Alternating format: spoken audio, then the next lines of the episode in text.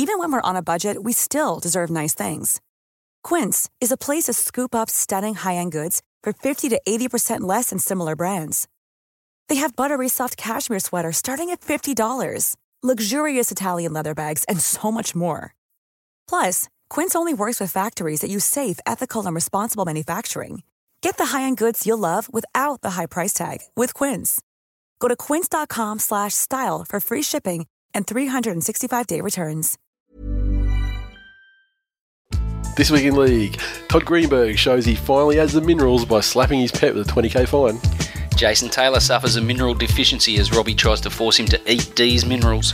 Paul Gallen becomes the latest victim of shitty fucking parenting minerals. And we preview all of the action for the final round of the 2015 NRL season. All that and more this week in league.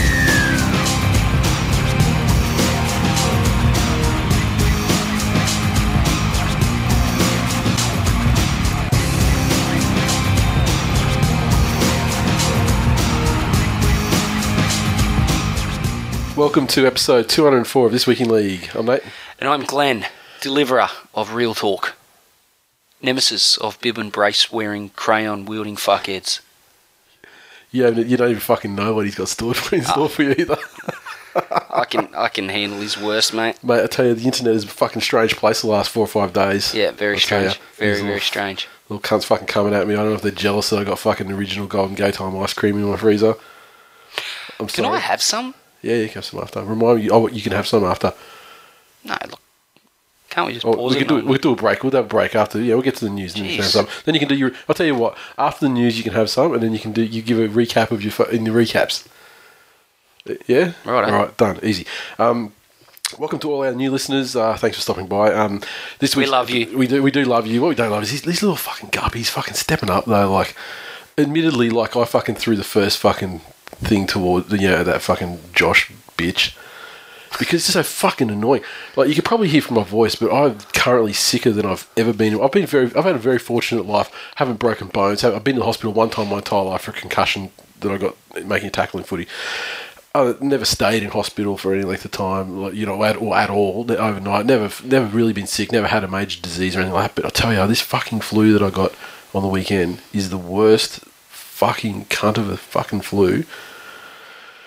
If you make me st- sick, I'm going to get that fucking pink Stanley knife there. If I, if I and make gonna- you sick, if I, cut out your testicles if I make you sick, there, you. if I make you sick, there won't be a show next week because you won't be able to fucking get in the car and drive over. I haven't left. I haven't left the house this week. I've, I haven't been out of bed before ten a.m. in the morning. Just absolutely debilitating. And yet at ten percent, all these little cunts want to fucking try and come at me and still get fucking smacked away. So it just goes to show there's a fucking level. There's a level of greatness, and it's great to have aspirations. But back it up, Look, bitches. at the end of the day, a lot of people talk about oh, that Oh, do. particular individual and complain and all the rest of it. I've never interacted, and But he's not the only fucking one. He's to. not the only one on the fucking weekend. There were a couple of people that stepped well out of fucking line, the habitual line steppers, and let me tell you, just so sick, got no time for it.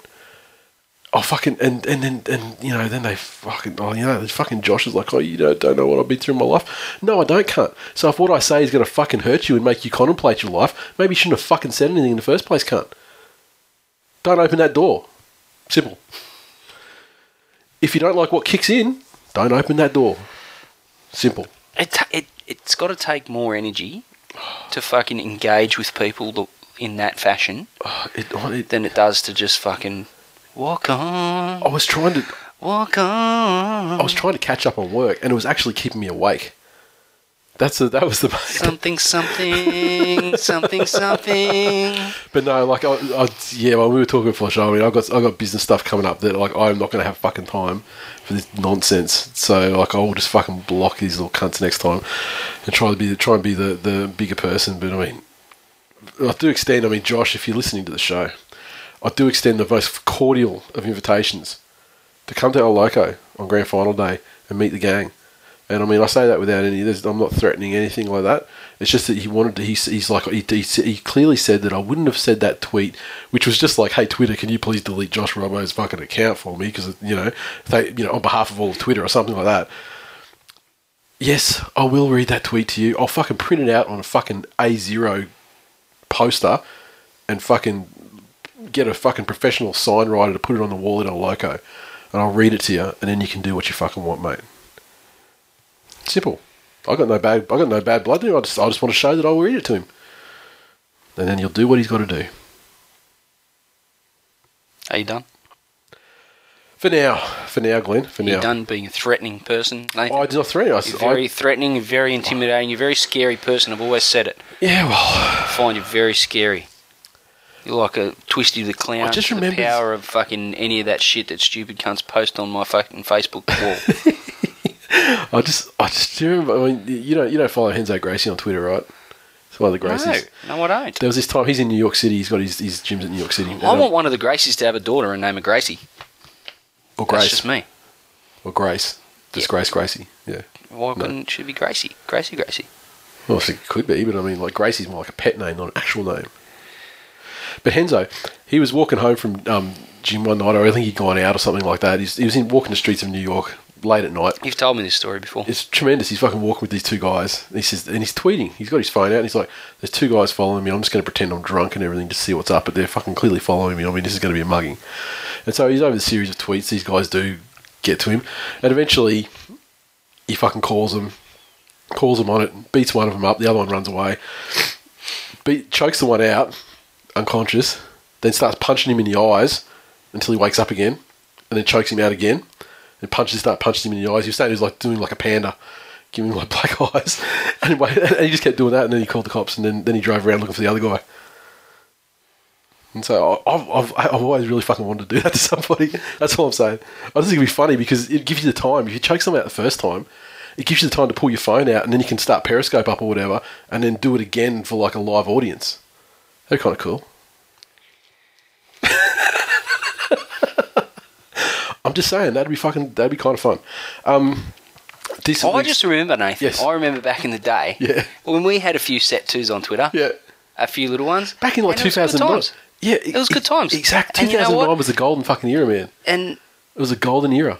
It was fantastic. And we just kept going and Yeah. going and going. And I don't, and I, had a laugh. and I don't recall, cried a couple and I don't ever, and I don't ever recall going, "Oh, you wouldn't fucking say that to my face."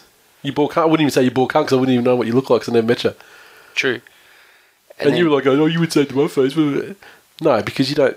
Because internet banter is fucking hilarious and fun. But this fucking new generation want to take it to Again. they want to take it to the streets. I've said it before, and I'll say it again. And anyone that's met me, that has engaged with me via Twitter, could probably vouch for it. yeah, I think how I am on Twitter is a fairly accurate representation of, of how I am in real life. yeah, pretty Would you much. agree with that? In real life, the only difference is in real life you're far more honest with um, your assessment of the West Tigers. Like last week or the week before. No, And last now- week or the week before you let it all go. of a sudden, now we're going to have a face-to-face confrontation, not a Twitter one. Exactly. Exactly. Because you say stupid fucking things, and it gets very annoying, and it makes me want to punch you in the face. And now, I can't say that you wouldn't say it to my face because you just did. just did. and here we are. Like the only the only, the only thing different between uh, me online and me and me in person is that, well, I don't know. You tend to wear pants in person. tend to wear pants in person, and and, and also and yeah, and, and also the thing in common is that I just fucking just I just keep it real and just say exactly what I mean. And so what happens when people really twist my words around and try and say, make, say you're saying this? Oh no, what I said is what I'm saying is exactly what I just fucking said because I said it, and I, and I fucking and I fucking keep it So that's real. profound. Exactly. Profound. Exactly. So I mean, twist twist my words. Tell me you want to fucking take stuff to the streets. Fucking grow up, you little fucking Gen Y children. You never even had a fucking fight in your life, cunts. So why are you acting like you're gonna fucking have a fight with somebody? For God's sake. Motherfuckers on from Eds. Oh fuck! You got four weeks till the fucking grand final. Start to take, training, I used to take shit to the streets cows. all the time. Mainly my dinner, because I used to have to hunt it there. Ah, exactly. Exactly. It's tiring. This week's episode is brought to you by audible.com. Get a free audiobook download and a 30 day free trial at audibletrial.com forward slash this week in league. They got so many titles. There's so many to choose from 150,000 plus titles to choose from. And there'll be a recommendation of one next week. And thank you again to everyone who's um gone down that route and uh, done the Audible trial. Uh, certainly more of you have done it than have actually tweeted about it. I think you're saying audible troll. And Oh. it makes me think of you. So you want to try? So, so what are you saying? You want to try an easy way to like audible troll or something?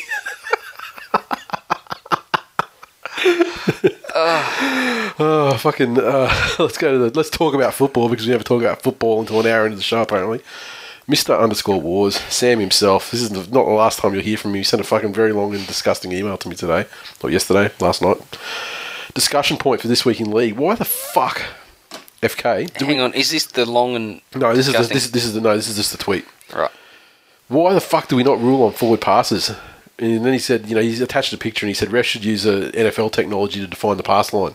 The yellow Been saying line. it for fucking years. You half Well, it's the same, you know, the same thing they used to swimming with the, you know, the swimming pool, you know, for the, the placings and you know, or how you know the progress is going and things like that. Um, I, I agree 100. percent And the thing that shits me, and I remember there was that Manly game in the middle of the season where there was a pass, there was a pass thrown, and they were determining if a player had touched it on the way through that the cutout play- player had touched it, mm-hmm. and if so, had it gone forward. And they determined that, that, and they were like, you know, we're checking if it goes backwards, then it's backwards. But what you're doing is looking for exactly the same thing as a forward pass. Exactly. You're ruling on the exact same thing as a forward pass, but because you're saying it's like not a pass, it's like a, a tip or like A you know, deflection for- or something. Yeah, yeah, yeah. It's, it's somehow different. Ridiculous. If you can do one, you can do the other. And yeah, with the the NFL, I mean, remember they used to bring in all that straw man shit, talking about the the, the physics behind it all and the direction the cunt's fucking you know where his hands are facing when he throws. it. Look, I think it's a quite a simple equation. If the guy throws the ball there on the ten meter and the guy catches it on ten meter, fantastic. You know, and I mean, I know the physics do travel, but you can tell, you can put a line, like a swimming pool line or a gridiron line, a progress line as they're going to keep the guy in line with the guy. You know what I mean? So, exactly. Yeah, yeah. so there's a way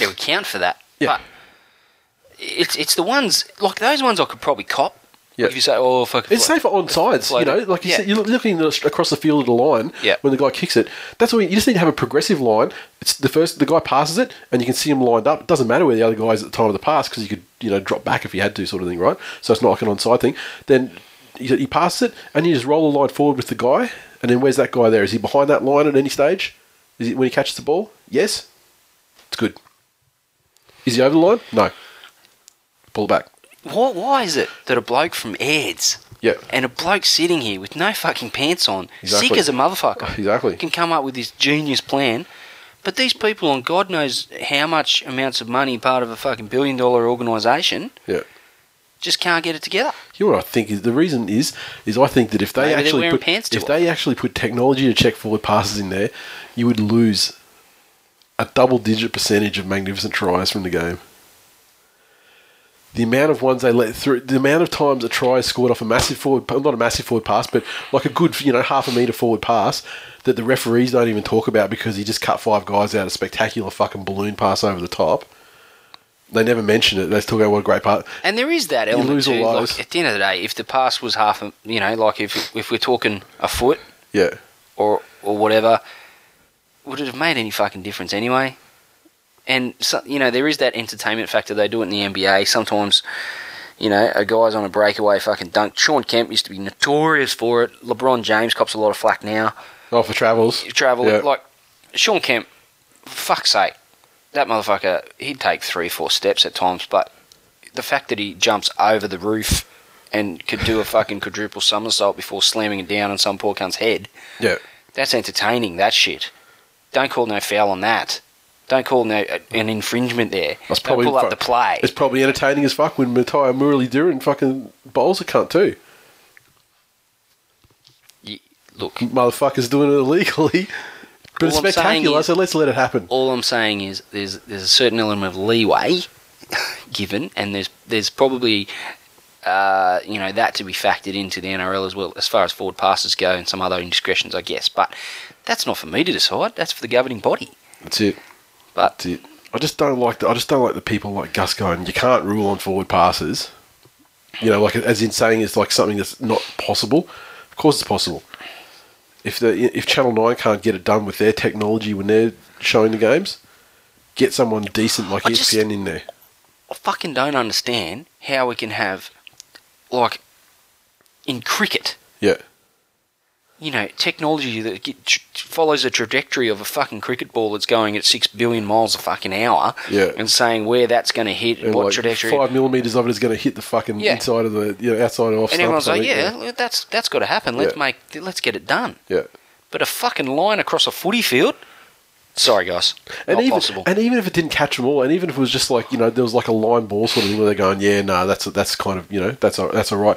It's these ones like the fucking one, you know, like where you'd see it clearly. They go, we can't rule on it. We've already fucking set it upstairs to look at though.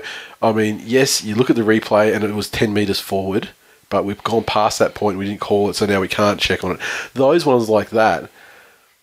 I mean, it's just ludicrous that they can't fucking go. Well, obviously the guy fucking threw that five meters forward or one meter forward. I mean, there are noticeable forward passes that everyone knows, and there would be no dispute over it.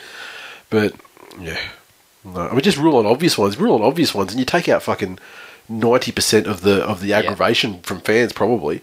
I mean, because when when they're line ball, they just go, "Oh, it's line ball," and everyone, and, and you know the, the the fans of the team that did it go like, "Oh, you know, oh, that was that was flat." And, you know, and the other teams go, "Oh, fuck, yeah, that's forward." But the obvious ones, pull them out of the game, but I think fans would be mostly happy. Mostly. As a West. Tigers fan, you take the fucking horseshit boardroom bullshit and player revolt and coaching horse horseshit out of the fucking equation. Yeah. People fucking bitching about referees fucking just kills my rugby league soul. Oh, Just it like I get it, I get it's frustrating. The fuck are you gonna do about it? And if you're gonna fucking nitpick every single fucking call, and and this isn't in any way related to your fucking stoush. related to, oh, I'll, I'll, I'll relate something directly to my stoush. How can you fucking complain about a refereeing decision when you're down 22 fucking nil? And blame the loss on the fucking some bullshit. You fuck off. my point is, it's just so fucking rampant, Yeah. and it's probably more in your consciousness because of Twitter. Because Oh, yeah. you, you scroll through and there's you know, fucking hell, you just get bombarded and overwhelmed with the amount of people bitching about it. Yeah. Um, but yeah, I, I just for fuck's sake, try being a West fucking Tigers fan for one minute. You fucking selfish cunts. you talking. You, You want to sit here act and like you want to fucking complain. you You, want like- to complain about fucking, you know, a pass or, or, or a fucking knock on that was.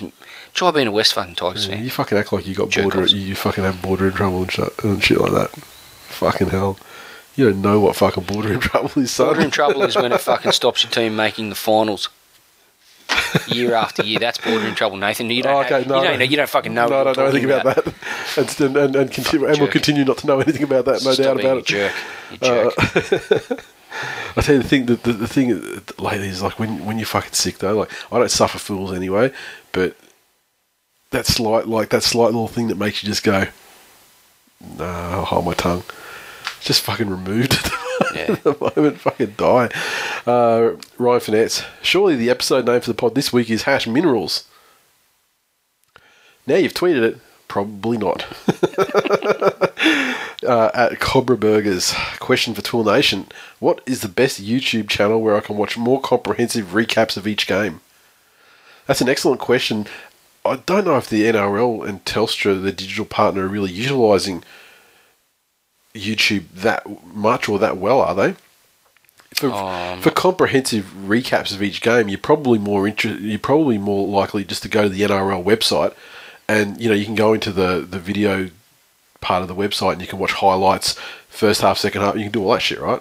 You still you can still watch the the, the first half and second half and stuff, even though they've got the digital. I believe the- so. Yeah, you can do it for free still, right? Yeah, Yes. I wasn't sure if it was just a digital passing or not. So you know that's that's probably better because like the recap, the, the the highlights package is usually pretty good, and I mean they showed the flow of the game and all the points that are scored and, and that kind of thing. So you know there's not really much more that you know you really want to see. Um, best YouTube channel, go to the, the YouTube channel for this week in league. Fucking two tremendous videos there, absolute internet breakers, both of them. Just two, but they're both fucking internet breakers. For real. Uh, oh, Super Grover 4. Bah ha ha ha ha. Love it when you two bi- bitches pull each other's hair. Hash old married couple.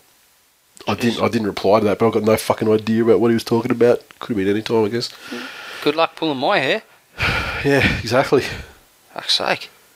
Well, I mean, you're like a fucking. It's like fucking Harry and the Hendersons down down south. Well, that's true. I guess if you're talking about there, Up on top, it's Lex Luthor on top and fucking Sasquatch down below. well, I can't deny it, Nathan. Can't deny it. You grab a couple of fistfuls down there. Uh, One Eyed Tiger. Outstanding hash Tigers in Decline episode. I found myself pissing myself laughing at the WT rabble and camping toilet analogy very cathartic.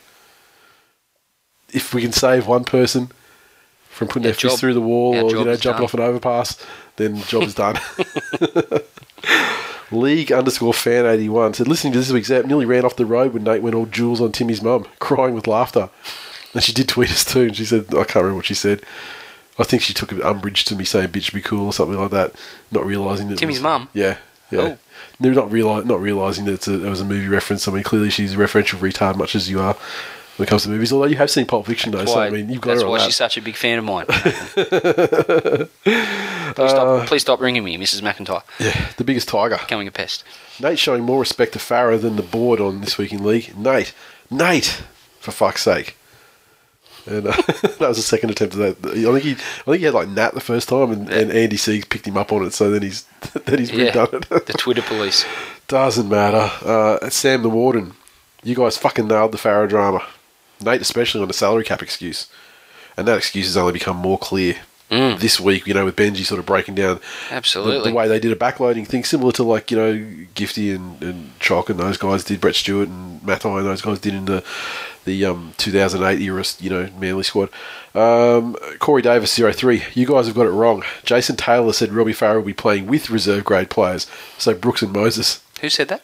Corey Davis, 03 on This Twitter. Need a beater. Was interesting hearing Lauren's league questions on the pod. We need a this week in NFL to know what we're watching when Hayne plays.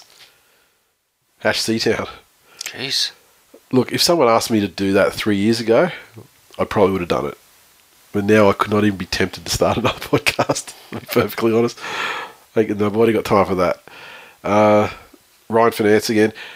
If I was ever the kind of guy to feel sorry for myself, all I'd need to do to feel better is listen to Glenn on This Week in League rounds 20 to 26 every year. Oh, fuck. It's so true. Because I just, I trot out the factual stuff about how we're going to win the comp. And then rounds 21 or or so, it becomes... usually, usually you can keep it going until pretty much 26. This year, however, you did pull the plug a couple of weeks early. it was just getting beyond a joke. That's just cumulative effect of years of, Yeah. of years of bullshit. it was just getting beyond a joke. But is what's more heartbreaking though, this year, or Lottie fucking dropping it in, in 2011, or the hundred minute thing with fucking Liam and the intercept? Oh, as much as like the last several years, well, 2012 through till present day, Yeah, uh, have have just been f- fucking woeful yeah. because every year I I've Just miserable to slogs. Just yeah, just horrible. Because Yeah. every year I'm like, oh, well, we've got it together. Last year was a fucking abomination. Came good at the end though, and Got it promise for the future. Got it together. Yeah. On our way to an, un- an undefeated season. I've been I've been calling it. This is the year. doesn't happen. But those two years were uh, first two years of the podcast when we made the finals. Yeah. I think I was closer to death then than I am than I have been not making the finals. So he's like checking out Like early. the like- Canberra game, Yeah. the hundred minute game, the Warriors game. Like I was, all three, and I then you had the Dragons game you lost two by a field goal. yeah. But that was okay because fucking well.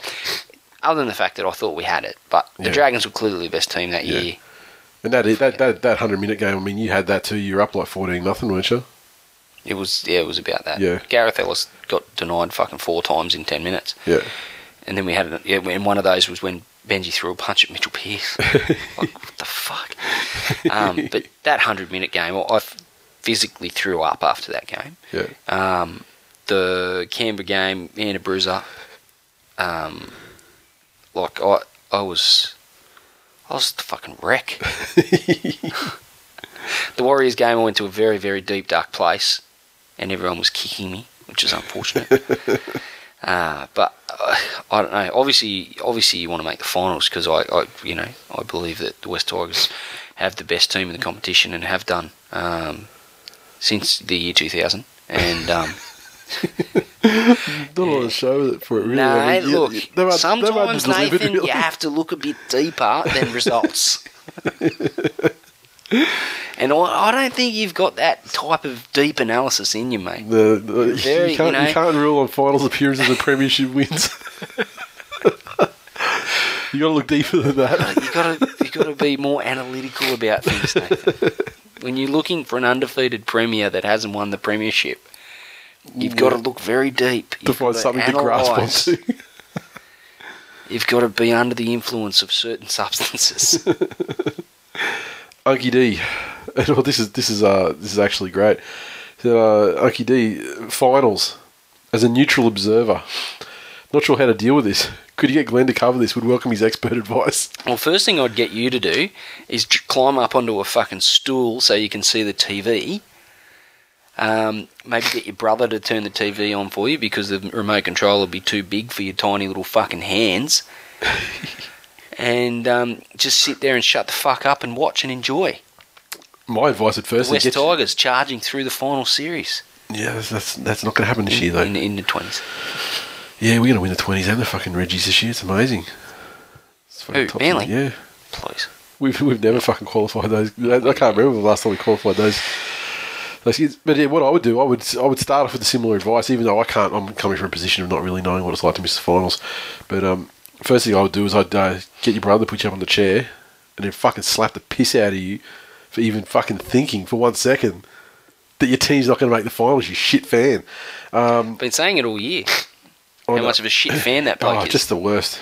My God, fucking put on a St George jersey and go and fucking find someone with a black tooth to fucking hook up with. Mate, his brother hogged chromosomes like Corey Norman hogs the ball. He's like hogging chromosomes like Corey Norman to the power of fucking Josh Dugan, ball hogging. Yeah, I'd call him. I, I, if I can remember what Danny DeVito's name was in Twins, that's what I'd call him. I remember Arnold was called Julius, but I can't remember. Anyway, But yeah, I think we get the point. Andy Siegs is Julius. You're the other one. Michael Darren, seventy nine. And a nice real talk on Hayne. Experts in quotes say he won't do this. Does it? Okay, but he can't do this. Does it again? Oh, but wait until he does it. Uh, Mick the Perm. I like how he's changed his name just quietly. Yeah. Oh, I don't have a perm. I don't know where it comes from now. me the Mick the perm? fucking perm. And I've and I've messaged him after he's put his jersey order in. I'm like, going, fucking, you, you're gonna put the perm on there, right? And he's like, going, no. God. Well, fuck off. I guess I'll go fuck myself then. Uh, this I've never been more disappointed in someone than I am in Mick the perm. yeah, and now he's changed his Twitter handle to the perm, Mick the perm. He's Um, finally he's finally embraced his true self. Well, it's it's obvious. Exactly. It's just obvious. It's out there. It has been the whole time. He's uh, put the first he's put the first offer on the table to for airport pickup this year. Has he really? Yeah, messaged me yesterday or the day before. Are we all going to fit in a fucking smart car? Has he got a smart car? Has he? Yeah. Is that because he's got, is it, is it, is it perm or is it what? Oh, it's is it what I mean. He's a fucking hipster. He lives in Bondi, Yeah, drives true. a smart car, has his fucking hair in rollers. Was he going to show up with his, his slippers on, How are we his hair in rollers, how- and how a gonna- How are we going to fit on his Vespa?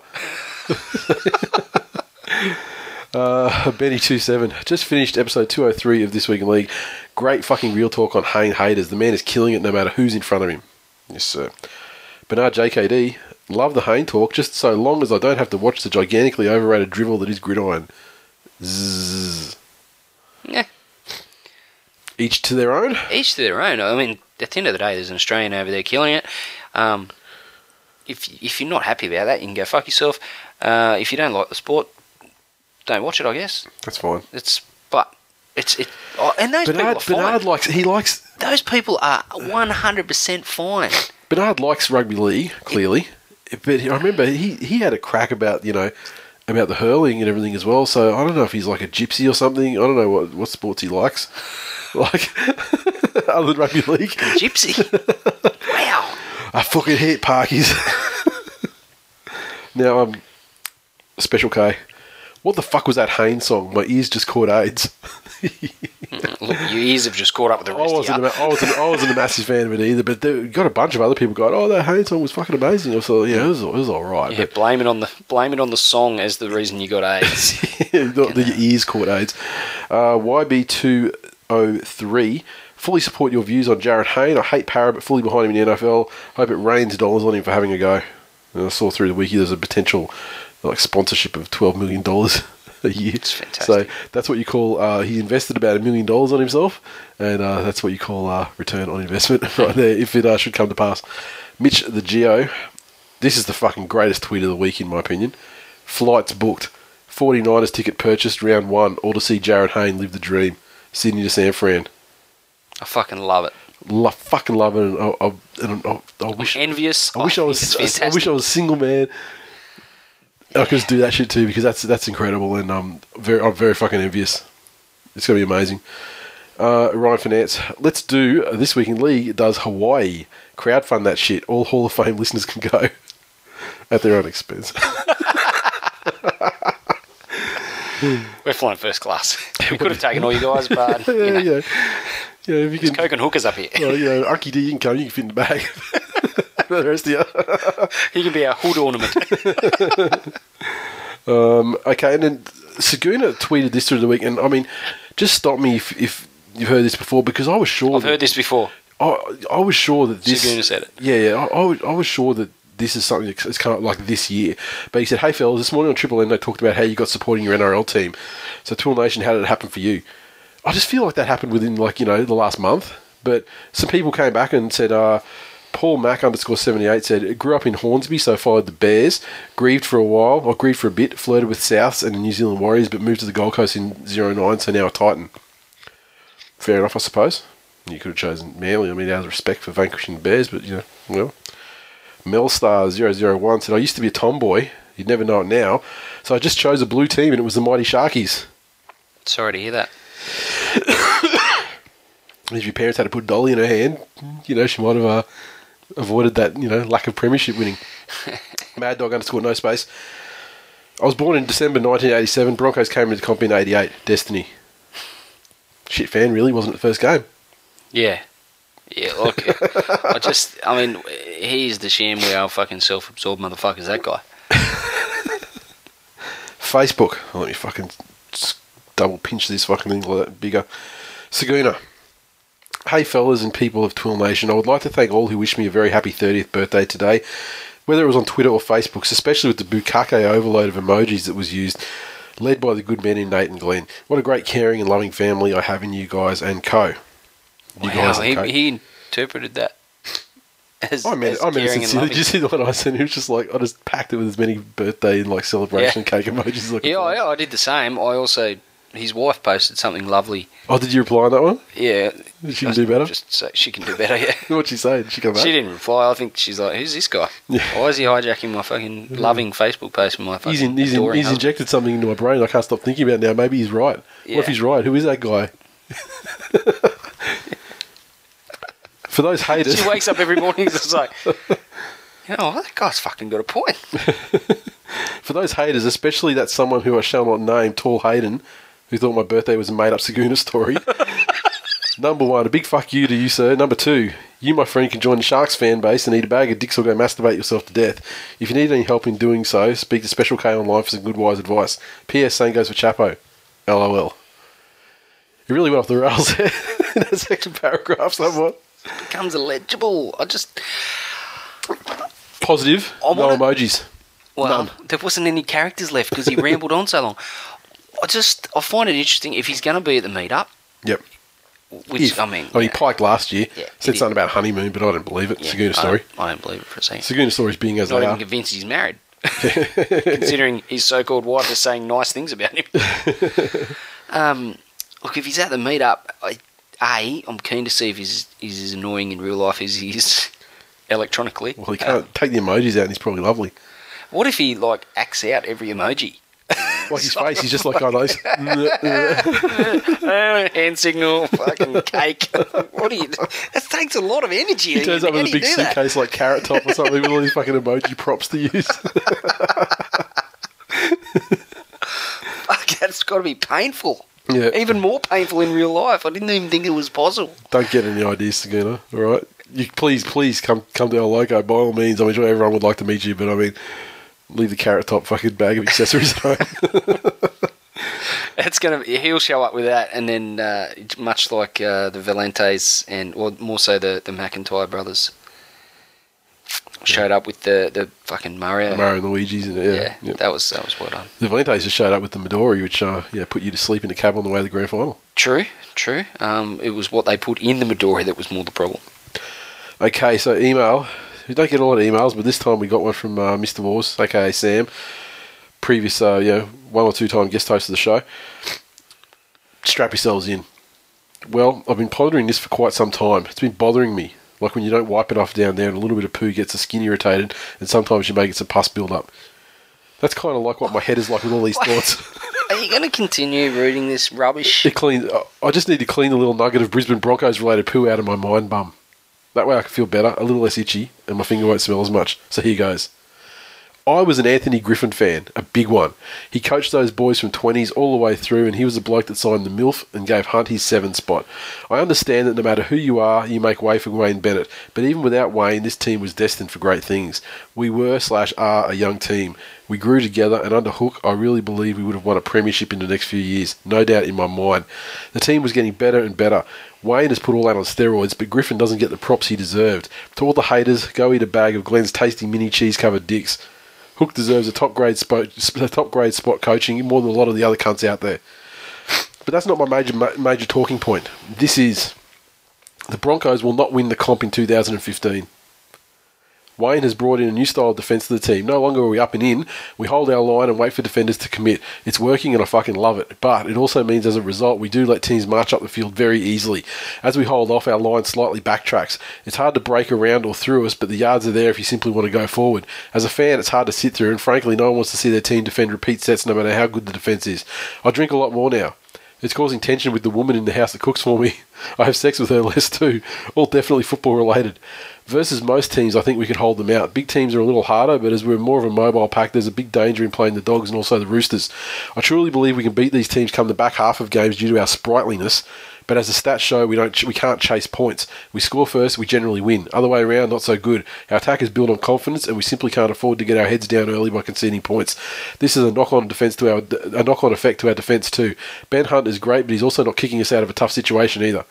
The Roosters, they fucking scare me. I'm actually physically scared of Kane Evans, and I have dreams about him doing things to me and me needing to wear a women's sanitary pad for a week after. Oh. He's a monster. they have these types of guys across the park and on the bench.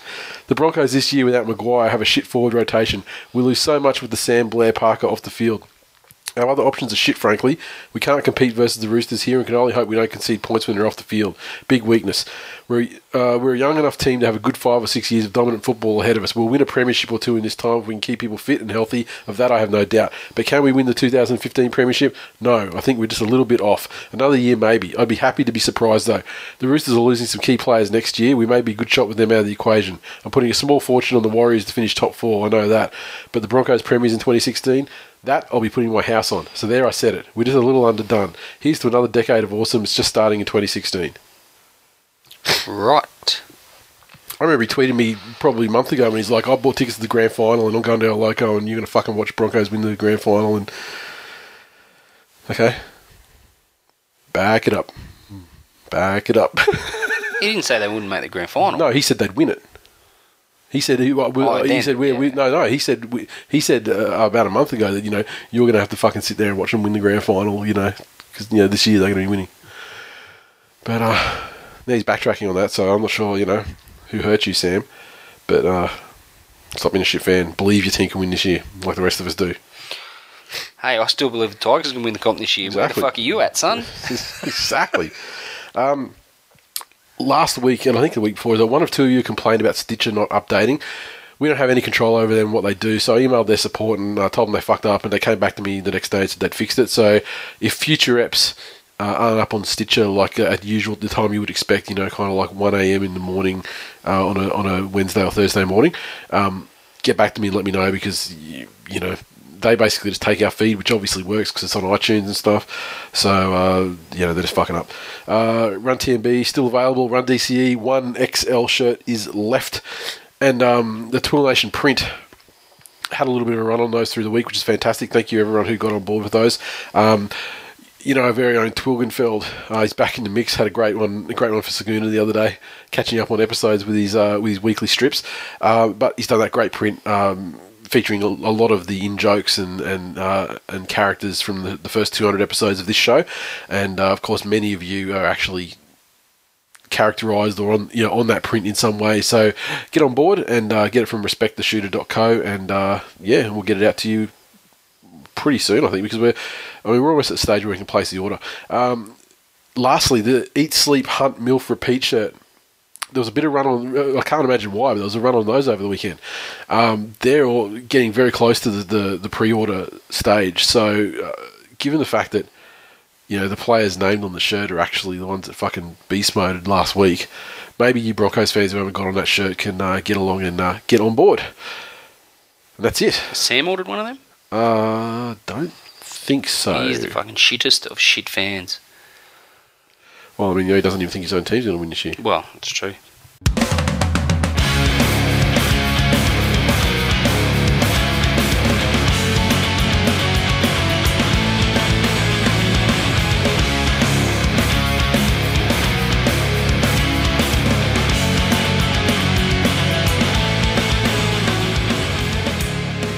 News. First story. Canterbury coach Des Hasler has been issued with a $20,000 fine by the NRL for comments made about referees in his side's 2018 win over Newcastle. Half of the penalty stems from a suspended $10,000 fine handed down after a round one loss to Penrith, where he also went off at officials. Despite claiming a thrilling win, the coach took aim at the whistleblowers in the post-match press conference, particularly over their policing of the 10-metre rule. Uh, yet I'm pretty disappointed in some of the interpretation of the rules. I didn't know the game had gone back to 5 metres. I think I might send Todd Greenberg a breach notice. In fact, I will. I want to send him a breach notice for misrepresentation. It was pretty obvious Newcastle's intent getting off their line. You had a couple of times there where the referee could have done something about it, but was just out of his depth, the poor fella. So, yeah, I- I- Condescending motherfucker. I didn't actually see. Yeah, I didn't actually see the press conference. That was quite funny when I read about it. Yeah, Hasler was the first coach to be slapped with a suspended ten thousand dollar fine after the governing body banned coaches criticising referees at the start of the season. Uh, he accepted the first breach notice before later saying he would begin referring to referees as Voldemorts. It's my it's about understanding the policy of he whose name you cannot mention. So let's call him Voldemort, Hasler said at the time. Paragraph thirty-one, subclause two says that, that says that comment on means you can't say anything nice about them. You can't say anything positive about them. You can't say anything about the Voldemorts. This is what they think is pragmatic and reasonable. If you're an advocate for free speech, then it's not too good. He also copped a five thousand dollar fine for failing to adhere to media guidelines in June. So they got seven days to respond. Otherwise, it's another twenty. I, I, I don't necessarily agree with the fact that you can't comment on. I mean, even positively. What if you thought the referee had a fantastic game? What? Yeah, well, that's the thing. If you if you if you said something positive about the referees, then they wouldn't do anything to you. But according to the the rules, the wording of the rule, you can't comment on them at all. So, theor- what he, that's what he's saying. Theoretically, you know, you should be fined for being positive to them as well. So, Uh, look, I'm surprised that you know. Oh, yes, he, he doesn't mind fucking pushing the boundaries. So if anyone was going to cop a fine eventually, Yeah. it's probably going to be Des Hasler. Um, I'm sure Todd Greenberg did everything in his power to make to, to try and uh, uh, stop that occurring because Yeah. uh, and and having his little pet um, copping a, a twenty thousand dollar slap on the wrist, but. Um, the fact remains that some of the things going on by way of the referees every weekend, and it's been happening all season. It's been happening for a number of years. Um, it's just unacceptable in, in professional sport, and it just doesn't seem to get any better. the real, you know, the, the real issue here is that we're a week away from finals, and Desi's just putting it on the table that he wants a bigger ten meters for the Canterbury games, That's his go, and that's what he's going to get because that's what and he that's does. his go, and, that's he's, how he he's, does. He's done that his entire career, and, and Manly have reaped the benefits of that in the past. And Is it worth? Is it worth? Um, is it, is it worth? You know, twenty thousand dollars to, to win a grand final? game, Or you- yeah, or, or a grand Yeah, final, absolutely. I don't think any club would uh, would begrudge that. They'd pay it on their behalf. Um, Paul Gallen, this Gallen situation has kind of been topsy turvy through the week, but it came out initially that there was a father who uh, wrote into the media and said that Paul Gallen basically was surly and said, you know, oh, fuck this, you know, he's you know swearing to chew in front of children and everything like that. Um, club denied it. Gallen denied it. Uh, Gallen said, "Look, I don't remember that specific situation, but you know, there wasn't any swearing at any kids that I was signing for that night." Um, it was funny seeing like everyone just jumped on like, of course, you know, if someone's going to swear to kids and fucking, you know, it's, it's going to be, of course, it's Gallen, fucking grub, cunt, blah blah blah. Then the club come out and they're like, uh, huh? Nothing. we don't know anything. nothing happened. We had security there. They said nothing happened. And then you go you see on Facebook. I don't know if they've been taken down now, but um, I mean, the guy's Facebook page was open to everyone, and you could see he's got like pictures of the kids with players, and they're like, "Oh, we had a fucking top night," you know, like it was amazing. No mention Like, of it. No mention of any negatives or anything like that. So I just wonder what the fuck. Hey, mate, don't sniff on the podcast. No, People don't terrible, like it. it? I have to wait till the breaking story so I can fucking grab a tissue. Real Jedi is going to be all over you. Oh, I tell you, I'm like, I'm trying to like do it once every fucking now and then, not like every fucking minute. Just like make it do. happen, mate. Just do what you got to do. Please continue. Comments on get comments on Gallen. I actually think I think that maybe this one might be beat up. It, it definitely sounds like a beat up. Yeah. Um, oh, on the field, it's a bit like Michael Ennis. Excuse me. Um, a bit like Michael Ennis on the field. Absolute fucking Germ germ of the fucking highest magnitude. And and and I respect the fact that he, he does try and gain a competitive advantage um, through any means possible. Um, some more uh, a little bit question, more questionable than others, but off the field, I, I find Paul Gallen to be. I find him to be fairly, you know, uh, pretty pretty well represented in the media as far as gives him gives a good account of himself Yep. in the media. Man, he snotted Beau Ryan that time at on Mad Monday, so that was awesome too. It's got to be good. Michael Ennis is one of the most articulate blokes. Yeah. Um, insightful commentary. Yep. Um, and, and you just wonder what the fuck he takes before a game. Just- Well, that's the thing. He's good like with the his gab. eyes roll back in his head, and He's good with the gab, and he's good with the, you know. The, sa- it works both ways. yeah, You know, it means that he can come up with the right thing to say at the right time to get under someone's skin. sure. And um, Fuck, I'd be a good sledger. oh, yeah.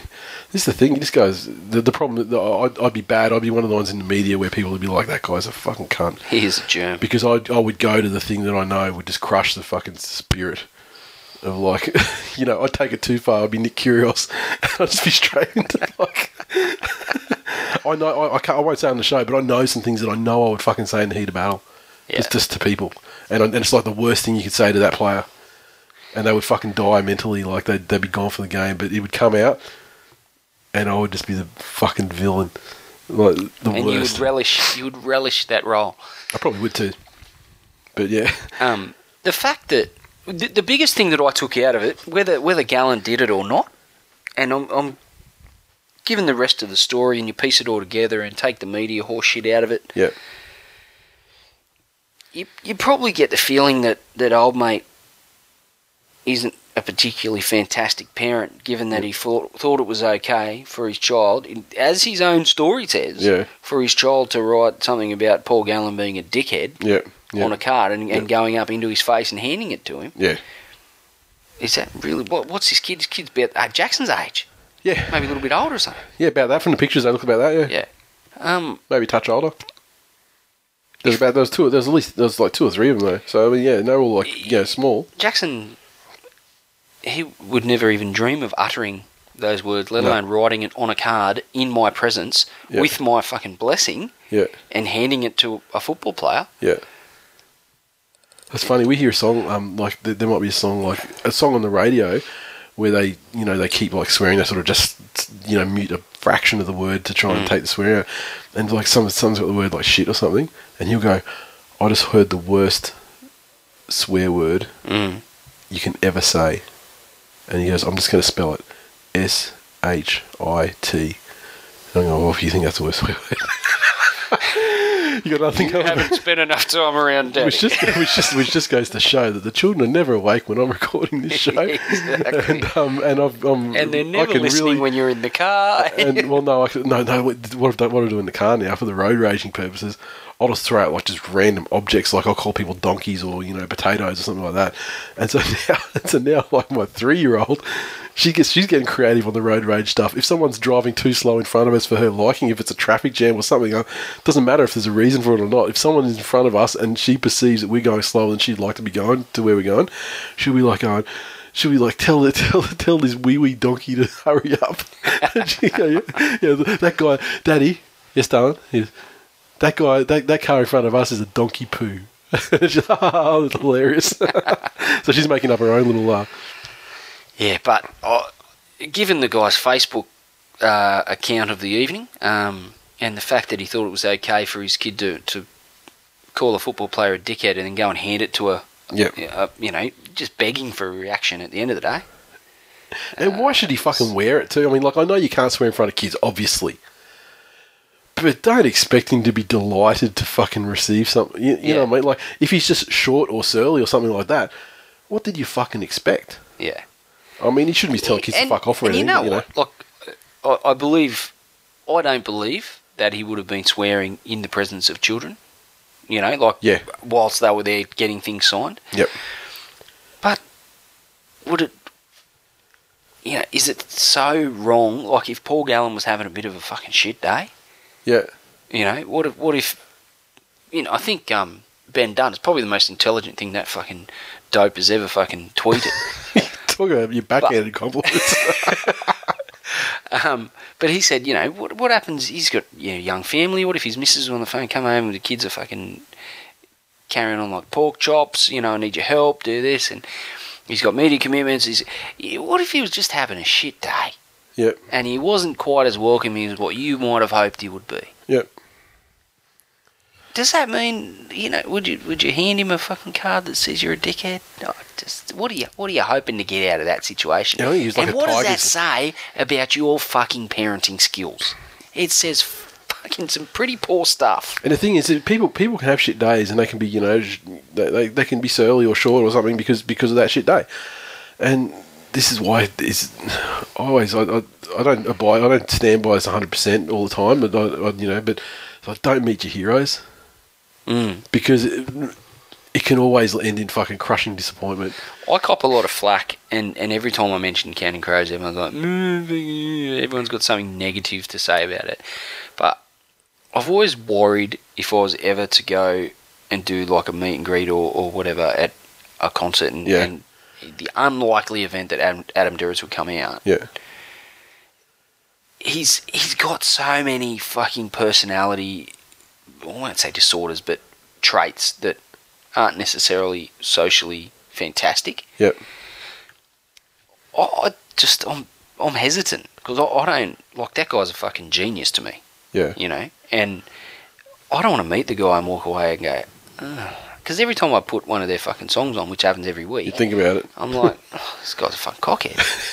Well, it's like, I would- we rewind back to 2003, um, and I was I, I really like Disturbed about, around about then. It was about 2003, and they came out and played a show, and they were playing at the Waterloo at the at the big you know arena out the back of the Waterloo, and um, and I had a the friend fuck is the Waterloo? the Waterloo Hotel, like in the Valley. And then they've got like it's got the pub, and then it's got the other half, which has got like just like a big like barn with a stage, you know, and um, just like in Newstead, just across from New Emporium, and um, and they were playing there, and um, a friend of mine at the time um was he was roadieing for him in for the Brisbane stuff, and he's like, look, they're going to be there doing their fucking sound check and everything at like three o'clock in the afternoon on this Friday, you know, whatever it is, and he said, I'll give you a call when they're there and everything. I like, fucking cool. So I went down there with a mate who was in the band I was in at the time, and I had fucking tons of stuff, like CDs and shit like that. And then, and the guitarist, was, you know, luckily he was a guy who I idolised because I, I, play guitar. He was fucking totally, he was awesome, fucking signing stuff, just shooting the breeze.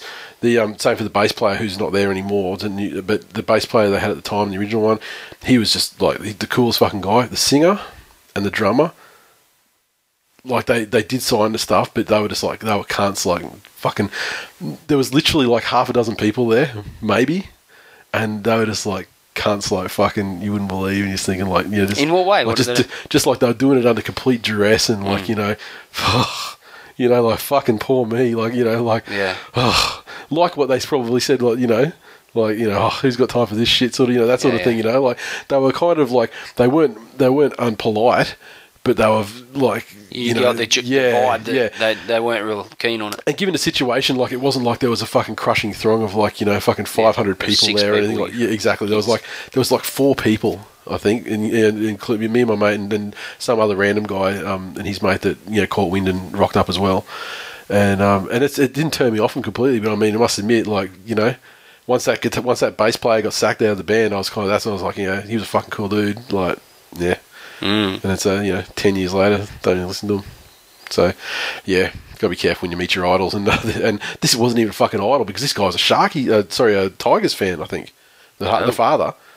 So you know, he was just trolling Gallen and it sounds like he didn't even, you know, the, the truth of the story is he probably didn't get what he was looking for, Yeah. but he wanted it to, and, you know, that's the claim he's making, so whatever. Um, a little bit on the uh, the old uh, Robbie Farah situation. Benji's piped up and said that the West Tigers' decision to axe Robbie is probably due to his abrasive personality and not the salary cap. Benji said that uh, he's a very bad loser and a very emotional person when it comes to defeat. After games, I think he lets it get the better of him sometimes. They talk about salary cap being a reason why, but in my opinion, it's got nothing to do with it. It's more a personal battle between him and JT. Benji went on to say that um, Farah was not everyone's cup of tea and sometimes difficult to get along with because of his outspoken nature. Um, but he defended him and said that uh, he was like that because you know he loved the club and given his all for the club. And he said in 2012, at the Tigers' request, he and Robbie both took pay cuts when the club realised they were set to breach the salary cap. So Marshall sliced 80 grand off his salary while Farah agreed to a $200,000 reduction. They did it on the proviso that those amounts would be added onto their salaries in the final years at the club. And uh, Marshall said Farah deserved to be treated better and expected him to dig his heels in and fight for the spot next season. That uh, we both took pay cuts. In 2012, the club came to us and said they were going to be X amount over the cap. In 2012, I think I took an $80,000 pay cut and Robbie took 200,000 pay cut for two years in a row. When I agreed to a five year deal after that year, that was going to be back ended and added onto my contract. Same thing happened with Robbie. Everyone looks at Farah's price tag and sees nine hundred fifty thousand dollars and said, "Well, he's not worth nine hundred fifty. Well, really, it's seven hundred fifty and two hundred he took off three or four years ago to keep the club afloat. That's how much the club needs means to the bloke, and that's how much it meant to me. We're willing to give up our money to keep the club under the cap. It changes my perception to a certain extent as to how Benji exited the club. Well, he still exited though. Like I mean, I don't. like, I don't agree with the, the whole the video in the uh, in the Blues Super Rugby jersey. I think that was probably a, a bad move. yeah, Um, some things that have gone on at the West Tigers and continue to go on behind the scenes and, and via various board uh, boardroom people, um, administration types around the club that leave a lot to be desired. and I don't think Robbie is free from blame by any stretch of the imagination. Um, I think he does. He does feel that he, he, he wields a, a, a huge amount of power in the club, and he's testing the waters there. yep, And the club has, to a certain extent, gone, well, fuck, it's time to put a stop to this. well, I mean, testing the waters though too. I mean, like. The motherfucker has like a processing plant now. I mean, he was testing the waters, you know, probably four years ago. now, Oh, but, you know, we- we're talking a new board, Yeah, we're yeah, talking yeah. a new coach. Everything at the club is changed. yeah, you know, um, and maybe he's you know deciding this is I still wield the stick around here. The club was like like fuck you do, and then all of a sudden things are happening day by day that are making it a little bit clear that maybe the club needs to be very careful as to as to how it handles the situation. Because we're starting to talk about sponsors getting involved, sponsors um, being unhappy with, with the situation as it's been handled, and honestly, I hope that they're they're both Robbie and JT are man enough and and adult enough, mature enough, professional enough to to be able to navigate this. And maybe Robbie has next year at the club. Charrington, you know, plays extended minutes. yeah. Robbie's still there. You get the benefit. He- gets a nice send off. Gets to have his Leichhardt farewell. Yeah, And, he fucks off the Leeds with Keith. well, yeah, to play with Ke- like to play with English- Keith, English already Super League. He finishes his career as a Tiger. You know, that happens. We win the premiership next year. He goes out a hero. This is a blip on the radar. The problem is, I think Robbie has his professionalism. Certainly in his dealing with the media, he's a very professional way about him. Can't Oh. same can't be said. I think he's For one- manipulative. Yeah, but same can't be said for Jason Taylor. No, He is the absolute fucking worst. I mean, we spoke about the press conference last week where he was just like, "Look, the club's made the well, decision." he he was obviously gagged by the club, yeah, but he but I without- don't but think he handled the, the, the He- subsequent. he lacks the crea- he lacks the creativity Yeah. to know what to answer and what to say and what not to say. So instead, people were asking questions about other stuff, but then he would everything was the club has came to has made a decision, and uh, they're going to stand by that decision, and uh, that's all we have to say about that. And then he repeats that a hundred times in, a, in a, just the most awkward, fucking horrible interview ever. Then the post-match press conference was magnificent. One of the greatest I've seen. The best post-match press conferences are like the the one uh, Manly versus Broncos when Wayne Bennett was doing his, his press conference in Gosford when Manly started doing the team song and like just deafening behind Wayne Bennett when he was trying to answer questions. That was great. But this one was next level where you had Jason Taylor trying to say stuff without saying it. And Robbie was just being like, "Oh yeah, chatty, yeah," because he just won by fifty, and he's like, "Oh, he's like happy and And, yeah, he got man of the match. He got man of the match. You know, and and Jason's just like no eye contact, and they're just like, oh, it was fuck, it was delightful. for, for, for an outsider, was probably delightful. I was Oh, just tell like, you, what just does he say about our club? what does he say about our club? Um, they, they haven't got an infinite amount of time to navigate it either because if we go into a, an off season and, and a pre season rather, with this still hanging over, Yep. we'll, we'll fuck next season as well. Yeah, the, the West Tigers have to actually come to a decision about. Well, to put it this way, Robbie's not going anywhere. The West Tigers have to come to it. They have to make a decision that yes, it's it's, it's part of the NRL laws that you have to pick a team based on merit. So they can't actually even. You know, they can't say they're going to put him in reserve grade and play him there regardless. So, because you know he would fucking carve Reggie's up, like he would be just a Oh. fucking superstar. But um, what they need to do He's say a fucking representative they- player. Yeah, and Laurie's like, and Laurie's, you know, they're saying that he's, he's Laurie's favourite player. And so what does Laurie- that say about the West Tigers? It just undermines Jason Taylor as well, where he's going, I'm going to pick him for Origin from If fucking Paul Reggie's. Gallen gets hurt, which isn't Yeah. beyond the realms of possibility, Yeah. Well, yeah. game one Origin next year, Gallen's hurt. Robbie Farah gets picked out of reserve grade as captain of New South Wales. Uh-huh. Yep. G- Give me a fucking break. That's like some vintage. That's like some vintage old school Origin selection shit, right? Like they used to do that. But yeah, to save face, the West Tigers are going to have to re- acknowledge the situation. So look, this is what's going to happen because it gives it gives Robbie a year to find somewhere else to go. The problem is if they had have actually dropped the hammer when they were first thinking about it, weeks and weeks and weeks ago. Well, it would've- they they were talking about it three weeks ago behind closed doors. Yeah, no, but they, they were they were thinking. Robbie said he picked it up, you know, a long time ago because he was, you know, that you could tell that you know, like Taylor wasn't, you know, talking to him or you know, anything. so he, he knew it was coming. If they had have actually just made that decision decisively in the middle of the year, given him half a year to find somewhere, he could go to another NRL club. He probably would have wound up at South, like I was saying. But doing it like the week before the end of the year, the clubs haven't got you know clubs have pretty much finalised their rosters. I mean, there would have to be some bloodletting and like you know hatcheting of rosters to trying to you know fit a guy with that kind of you know salary you know requirements in. So just they're going to have to come to a decision. Go, yeah, we're going to do 20, 2016. Uh, you know, I've signed a deal with with Leeds, for example, from you know for 2017, 2018. You know, like our farewell is like round 24 because we got our fucking draw. Uh, round 24, and you know it's going to be a big fucking thing, build up for weeks and weeks, and you know happy days. Because I think if Jason Taylor, when people dig their t- dig their heels in, I think if Jason Taylor digs his heels in, if they both sorry, if they both dig their heels in, I think Taylor's going to lose. It just feels like the sentiment's turning in terms of like not not necessarily fans. I think Robbie's playing it pretty well. Yeah, I think it's not it's not necessarily fans because at the, the at the end of the day they matter, but they forget too.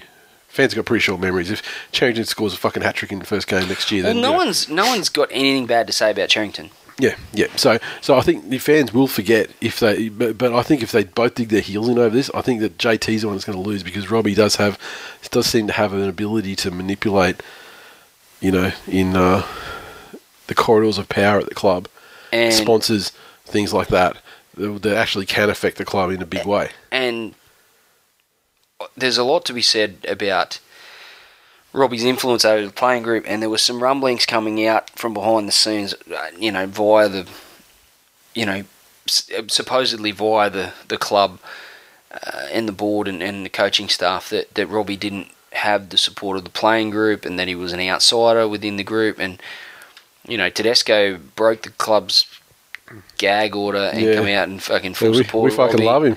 and the way they played, Yeah, it just makes you it makes you think that it took, and this is hard for for me to say, but it took the threat of Robbie Farah being sacked from the club to make them all pull their finger out. to for for the players to go, oh well, fuck, Robbie's very influential here. We, we want to play for Robbie. Well, he's your fucking captain We can't and have the best them- player in the fucking club. We can't have them talking about you know acting like you know Well, it's his you- his fault. Like, as know, a professional, Robbie, Why don't you do that every week? Mhm. Why don't you play like that every week? And is it really that you're being hamstrung by the coaching staff that badly that you have to come out and play your footy? Well, they didn't play Jason Taylor footy, did they? I don't feel they did. Was a complete. It was a complete. And that's Oh, I don't again, know if it it was- shows. It shows. I don't know if he took the shackles off them and said, "Fucking," you know, go nuts, or if they're That's like, not what Robbie said. or if they're like, "Fuck him, we're going to play. We, let's play. You know, the West Tigers will score more points than them game. You know, like we'll have a shootout." But their defense actually they're playing against a Mm. team with Ashton Johnson that had no points in them. You know, like Yeah. so. You know, I don't know. It's, there's still lots, much to be played out there, but I just the biggest thing I've taken out of that performance on the weekend, and I know we'll recap the game, but if if it is a, a playing group that's you know staunchly behind their skipper and and best player, then I, I just don't get where that has been. might be a fucking talisman for the next season though. whether whether it really is Taylor and the structures and everything he's putting in, trying to put in place do not even in the, slightest suit the playing Yeah. roster, Yeah, which is which is a bad sign. yeah. Um, when you look at the wouldn't- why- capability, but why wouldn't you coach to what you fucking got though? well, what I that's mean? that's what coaches are supposed to do, Nathan. Why, why come with your preconceived notion of like I'm going to Say what you want about Wayne Bennett. He took that dragon sword and and got him over the hump because he played to their fucking strengths. Yep. And and I read an, an article saying exactly that. Instead of instead of playing to Jamie, you know, covering up Jamie Soward's weaknesses, Wayne Bennett played to his strengths, Yep. and he got the best out of Jamie Soward. Yep. And he gets the best out of plenty of players because he does exactly that. Yep. Sheens is, you know, Sheens wasn't too bad at covering up Benji's weaknesses by having him defend on the wing full time. but he also said, "This guy's a fucking, he's fucking lightning in a bottle. Do what you fucking you know. If We- you see it in front of you, he's do it. untouchable, Yeah. and and he's got a, a vision that you you don't get every day of the week. Yep. Let's let's let him run with that. Put him alongside a halfback that is, is structured and and can play, you know, an expansive game, but also has a really nice controlling kicking game and, and is well organised. You know, fucking it all it all came together. That's that's what coaches are supposed to do. Yep. You don't come from the Roosters, in my opinion. And if Taylor's, he hasn't had enough time for me to say this categorically, but you can't come from the Roosters with their roster and implement every last thing to the letter that the Roosters do and Yep. expect the same result because you don't have the same players. You don't have the same style of players. We don't have the same forward pack that the Roosters have. Yeah. We have different halves, you know, different uh, style halves to what the Roosters have. We don't have the centres that the Roosters have. Yep. Look, it's fuck me. You can't you can't do it. No. Um, so again, there's much to be said and much to be played out in this situation, um, but they need to be very careful how they handle it. They do. Now, another story that kind of flared up and died all in the course of the week, but I thought it was interesting to talk about, is uh, Michael Maguire and South. An article came out earlier in the week saying that the Newcastle job had become a race between Michael Maguire and Nathan Brown, two horse race, and the decision was going to hinge on whether Maguire was prepared to walk away from the last two years of his contract with Souths. Uh, saying that privately he's been contemplating the possibility of quitting the Rabbitohs for the challenge of taking on the Knights job after being approached more than three weeks ago by Newcastle board member John Quayle. Knights players spoke openly about the rumours linking Maguire to the club after Saturday's night to the loss, Saturday night's loss to the Bulldogs, but CEO Matt Gidley appeared to rule out any chance of it happening because of Maguire's contractual type to the Bunnies. And so they were like, "This is the thing. It's like a it's a, like a concocted article almost where Newcastle saying, no, he's contracted. We're not doing anything. No one to talk about it. And Maguire, you know, then he had to come out and say, look, he had to reaffirm to his players, I'm not going anywhere. Had to commit to Souths that he wasn't going anywhere. And um, and Nick Pappas, the chairman of South, he said that he would, you know, he had two years on his contract, and uh, and he'd put the talk to bed. Strange one. When- when there's smoke, I mean, in my opinion, where there's smoke, there's you know the, the talks were had. How far they got, I'm not sure. no one believed. Well, no one would have dreamed that Wayne Bennett would ever have left the Broncos, and then that Rooster story came out. Yeah, Then all of a sudden he's gone to the Dragons. Then all of a sudden he's not at the Dragons anymore. He's going to the Knights. Then he's going back to Brisbane. eh, those stories, everyone was like, "That's horse shit," straight up, every time. No way, not going anywhere. Then you realise, oh, there was an element of truth there.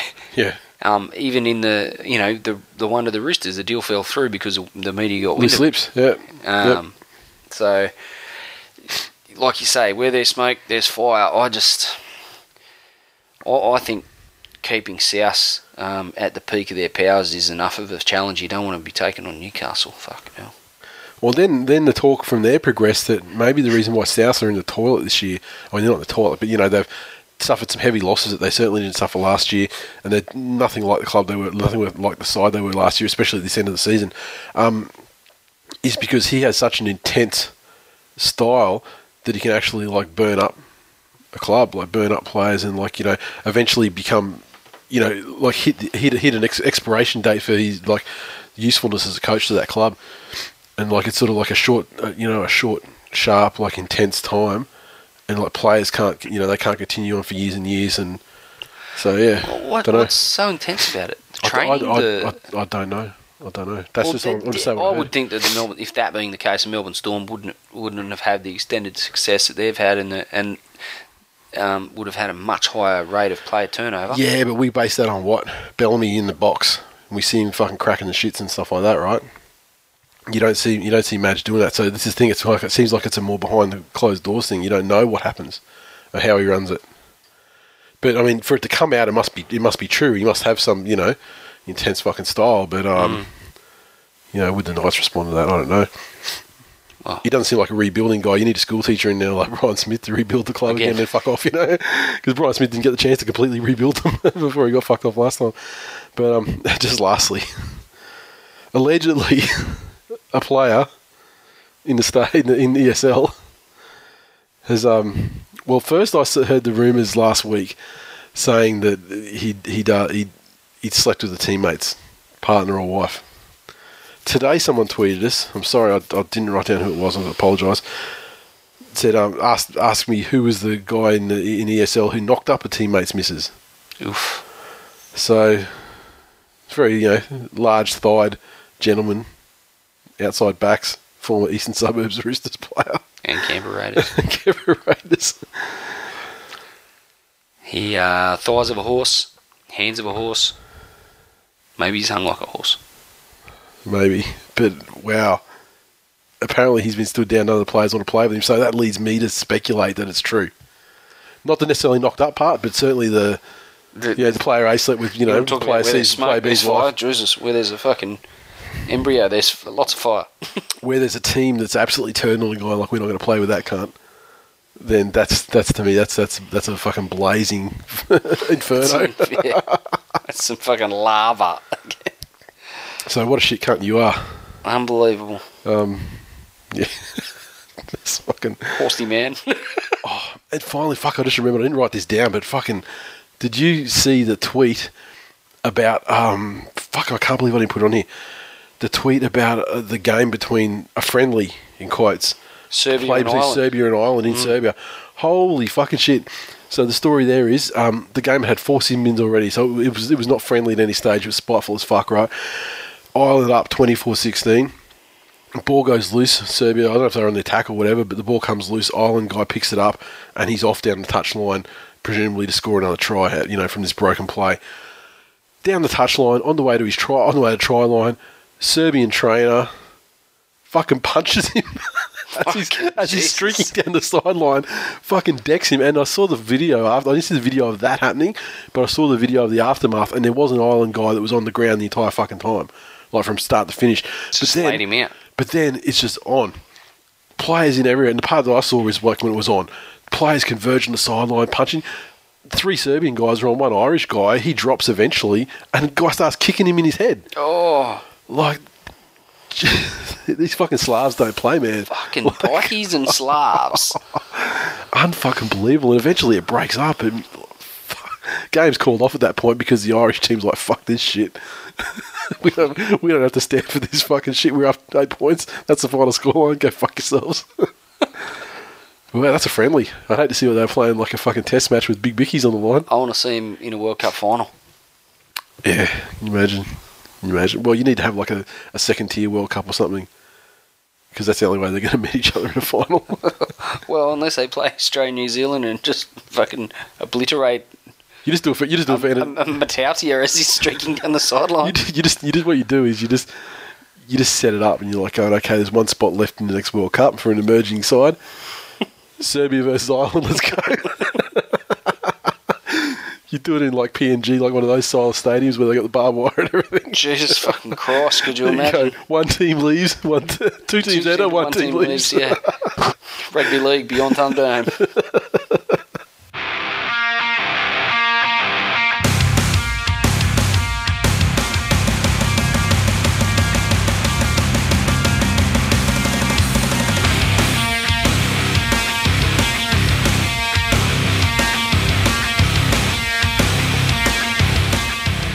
Okay, Tool Nation, Audible is offering a free audiobook download with a th- free 30 day trial.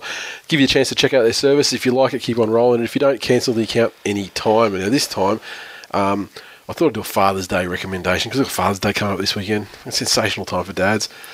It's one of those things you don't you don't realise that you've got it that it's that it's there for the taking before you have kids. But then you're like, you get your birthday, your Christmas, and your Father's Day. is like another birthday. It's fucking, it's it's fucking tremendous. I, f- I fucking love Father's Day. I it's fucking, the best. I fucking love Father's Day too. And um, It also always falls on the weekend or thereabouts of Jackson's birthday. yeah, His birthday's on Saturday, Father's Day's on Sunday. party weekend. So going away for the weekend down the coast and uh, spending the day at Dreamworld on Saturday, and then probably a nice breakfast or something somewhere on Father's Yeah. Day. Good times. So Father's Day, uh, book by uh, Jim Gaffigan, stand-up comedian. You may have seen him on Conan and shows like that. Go the fuck to sleep. It's called uh, Dad is Fat. Right. And it's uh, in Dad is Fat, stand-up comedian Jim Gaffigan, who's best known for his legendary riffs on Hot Pockets, bacon, manatees, and McDonald's, expresses all the joys and horrors of life with five young children. Um, everything from cousins, aka celebrities for little kids, to toddlers' communication skills, um, and to the eating habits of four-year-olds, such as there's no difference between a four-year-old eating a taco and throwing a taco on the floor. Uh, so that is uh, unabridged, five hours and 26 minutes of goodness, and uh, one for the dads out there who no doubt will uh, get a lot of laughs and a lot of head nodding, like, yes, that's exactly that is exactly the shit that fucking annoys me. So, to download your free audiobook today, go to audibletrial.com forward slash this week in league. Again, that's audibletrial.com forward slash this week in league. I'm trying to enunciate it perfectly so it doesn't sound like audible trial.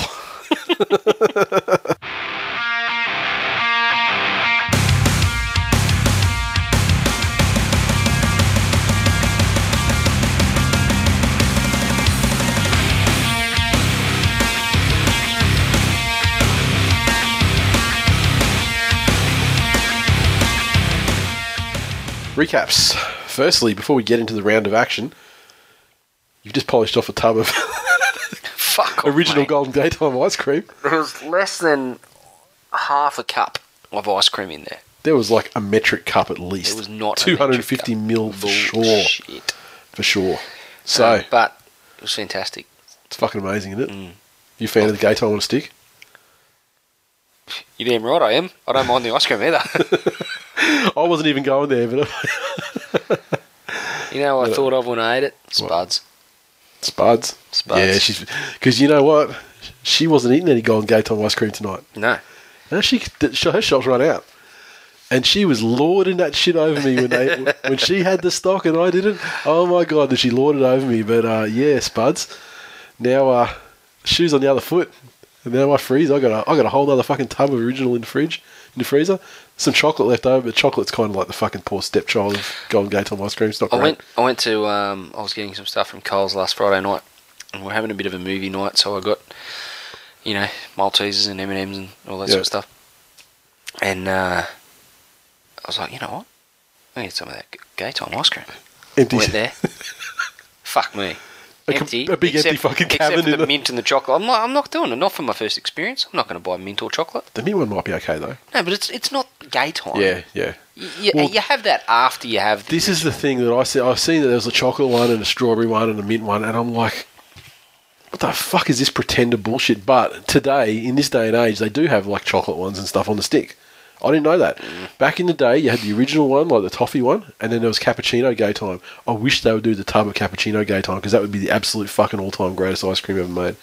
But um, I'm waiting for them to do that. But they don't do the cappuccino ones on the stick anymore, so they're pandering to these shitty people who like strawberry and chocolate ones, which are far vastly inferior.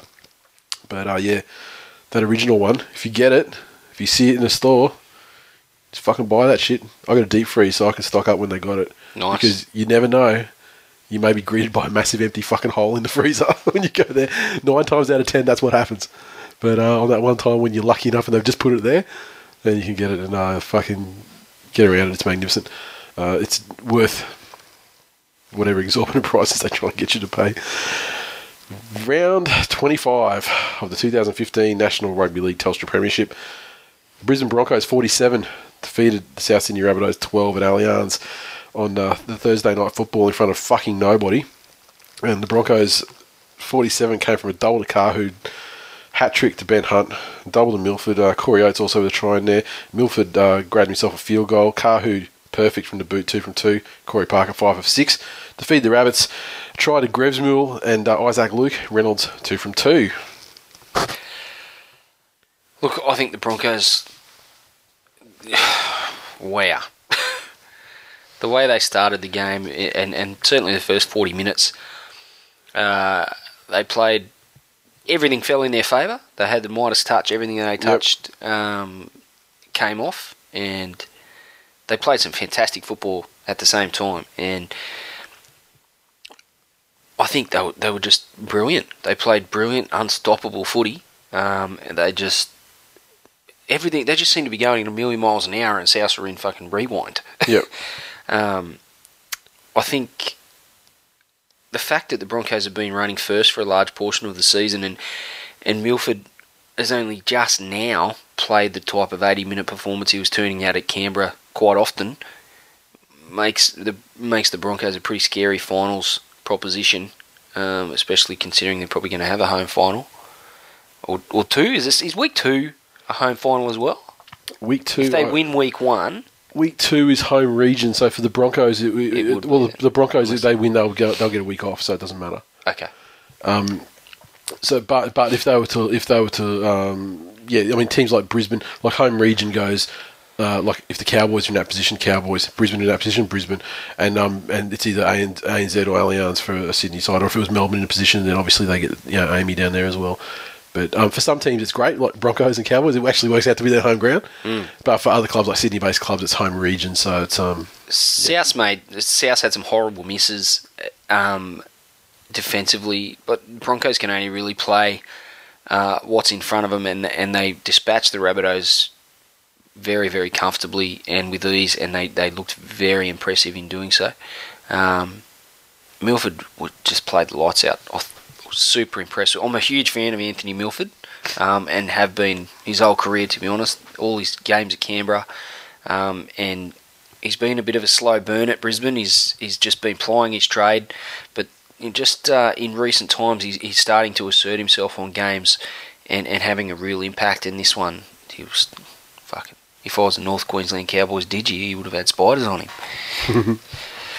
so a bit of a worrying loss for South, I think. Um, they'll they're going to have to handle slow starts better than, than that if they if they're to go back to back. I think they're a long long shot to go back to back. Um, and and I never thought I would say that at the start of the season. I thought there's no one's going to fucking stop this. Yeah, yeah. And, and like the first, Sam, like the first Sam, month of sort of stuff, Yeah. they just like, yeah, oh, yeah. Sam Burgess was gone. That looked like they hadn't missed a beat. George And- stepped up. Yeah. Yeah. Um, uh, what's happened? What's happened to the, the hands of the Burgess twins? Mate, without their brother to kick their asses in the in the line, they're just fucking. They're just not the. I've There's something not clearly amiss. two players in the same team Yep. drop more ball, like s- straight up dummy half, one off the ruck, drop the ball, Yep. and then like uh, post collision, hit the ground, knock it on, Knock it- just yeah. the, you know the sly little knock on. Thomas is fucking mad for that. Oh! It's the most infuriating thing as as a fan, and the Tigers. Look, the Tigers have had their share of those types of plays over the last several seasons, but it's so fucking frustrating. Like they must have hands as big as fucking dinner plates. Yeah, yeah. As, as big as big as a a baseball ball. mitt, except a baseball mitt if baseball used the rugby league ball as the ball. Exactly. You know. Proportionate to that. Yeah, Yeah. yeah, yeah. Why is it they can't hold on to it? Mate, it's like that they fucking changed their name by deed polling off season from Burgess to like fucking Cuthbertson. it was. it it just astounds me that eh, they would have massive hands. They're massive men. Yeah, yeah. The fuck is wrong with them? Drill some fucking passing. Just fucking drill, boys. Your fucking hands are shit. You do something. It's. I just. I, it. It just happens far too often to be a coincidence or bad luck, for my mind. Um, but yeah, great performance from the Broncos. South's got some work to do. It's not. It's not beyond them. They've been there and they've done it before, and that experience last season will hold them in good stead. But they're going to have to be a whole lot better than they were in this game. Their last month has been so fucking bad. I just, I, I think I'm prepared to put a line through them Oof. for the season. A couple teams. I think prepared- that's a big call. I think they will lift um, come finals time, but based on that, they've they've got a, a, a huge lift in them to. nine teams in the mix at the moment. I'm prepared to put a line through three at this stage. Manly, South, and who? Cowboys, Souths, St George. Wow. Only three sides at this stage I'm prepared to say cannot win the premiership. But we'll go on. I noticed you didn't say the West Tigers, so we're on the same page there, pal. I did say I did say there were nine nine sides, and uh, clearly clearly the West Tigers wouldn't have been one of those nine sides. I mean, if they were there, of course I'd have them top of my list. They'd be fucking, you know, they'd be very hard to stop. But they're not. Jim Man Bear Pig, fuck me dead Souths. Who you playing at fullback next? Motherfucking Paul Carige, you stupid cunts. Ah, Eddie said, we just humbled the defending premiers with our kryptonite dick. Hash eat, sleep, hunt, milk, repeat. Why the kryptonite dick? Because they Oh, were 'cause they had a Superman jersey, of course. And what was the This- relevance of the Superman jerseys given that Yeah, movie why- came why- out fucking two years ago? They're kind of like, we got superheroes too. We got a superhero jersey too. I honestly don't know if someone can like if someone can tell us why why that game all is because I didn't I didn't catch it. I didn't hear fucking any of the old senile dudes talking about it on the radio on the TV.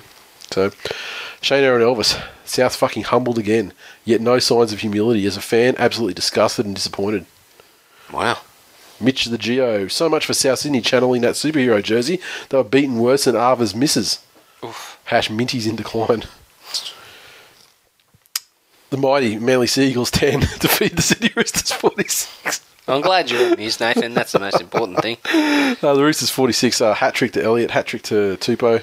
Uh, Guerra and, Lou with tries. Seven of eight conversions from Liney. Uh, Manly tries to Jamie Lyon and Tommy Symonds. And uh, Jamie Lyons kicked one. And uh, Cherry Evans had a turn, I think, when Jamie Lyons was off with an injury. And he missed Jamie it. Lyon, mate. Jamie Lyon was off with The an amount injury. of people that say Jamie Lyons, and even you've said it. What the fuck is wrong? I was mush, mushing words together like Jamie Lyons, like off with an injury. so um, Chinese yeah. your way. Yeah, I was Chinese in my way into that, that recap.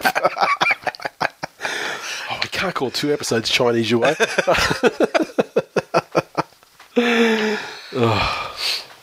I thought the Roosters were clinical. Um, they play again, much like the Broncos. They played uh, what was in front of them. Uh, for Manly, I think the emotion, the pressure, and, and a pretty fucking tiring season for them. Um, you know, physically with with the injuries they've had, but also the off field stuff takes its toll. Even on Manly, you know that uh, it just showed that there was a lot to it, um, and, and the stuff that was happening at board level and with Tuvi. If it was a media, if it was all coming from the media, they bunker down and, and they probably storm into the eight, and, and they're looking very much unstoppable. You know, this this game was probably the clearest indication, and, and much like the, the Penrith game, which we'll get to, it was the clearest indication of, of the toll that the season's fucking taken on Manly. um, it it has been a fucking rough one. Um, they've had, you know, a huge injury toll.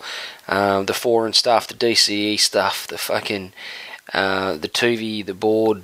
It's that's a lot to overcome, and then and try and put eighty minute performances together for, for twenty six weeks. It's it's a tough gig, but um, you know here we are in round twenty six when Manly, you know, it wasn't all that long ago they were last. They were getting a spoon for sure, Yeah, and according to many. I don't know what the Many poor stats are, but, of the game, but- you, would you say, and, and this isn't trolling by any stretch, but would you say that Manly have spent more weeks at in last than any of the other teams, and they're still in round twenty six, although it, uh, some things have to think. fall their way. Who they, was they can still make the eight. Who was last in the very early stages? Was it Sharks? Maybe. There was there was like Sharks were last for a couple of weeks. Manly must have been last or close to it from like rounds six or seven through to about 14. 14 15, something like that. Yeah, I mean, we could always. Newcastle spent a fair bit of time there when they lost all those games. After that, Newcastle. Yeah. I mean, when Manly got up there, it would have been Newcastle and Tigers briefly touched there. Titans briefly touched there. That's a, they, they'd be the only teams this season that have actually touched there though. Like maybe Sharks at start and then Manly for a while. Astounding that, Yeah, the fact that they're still in contention, it's ridiculous.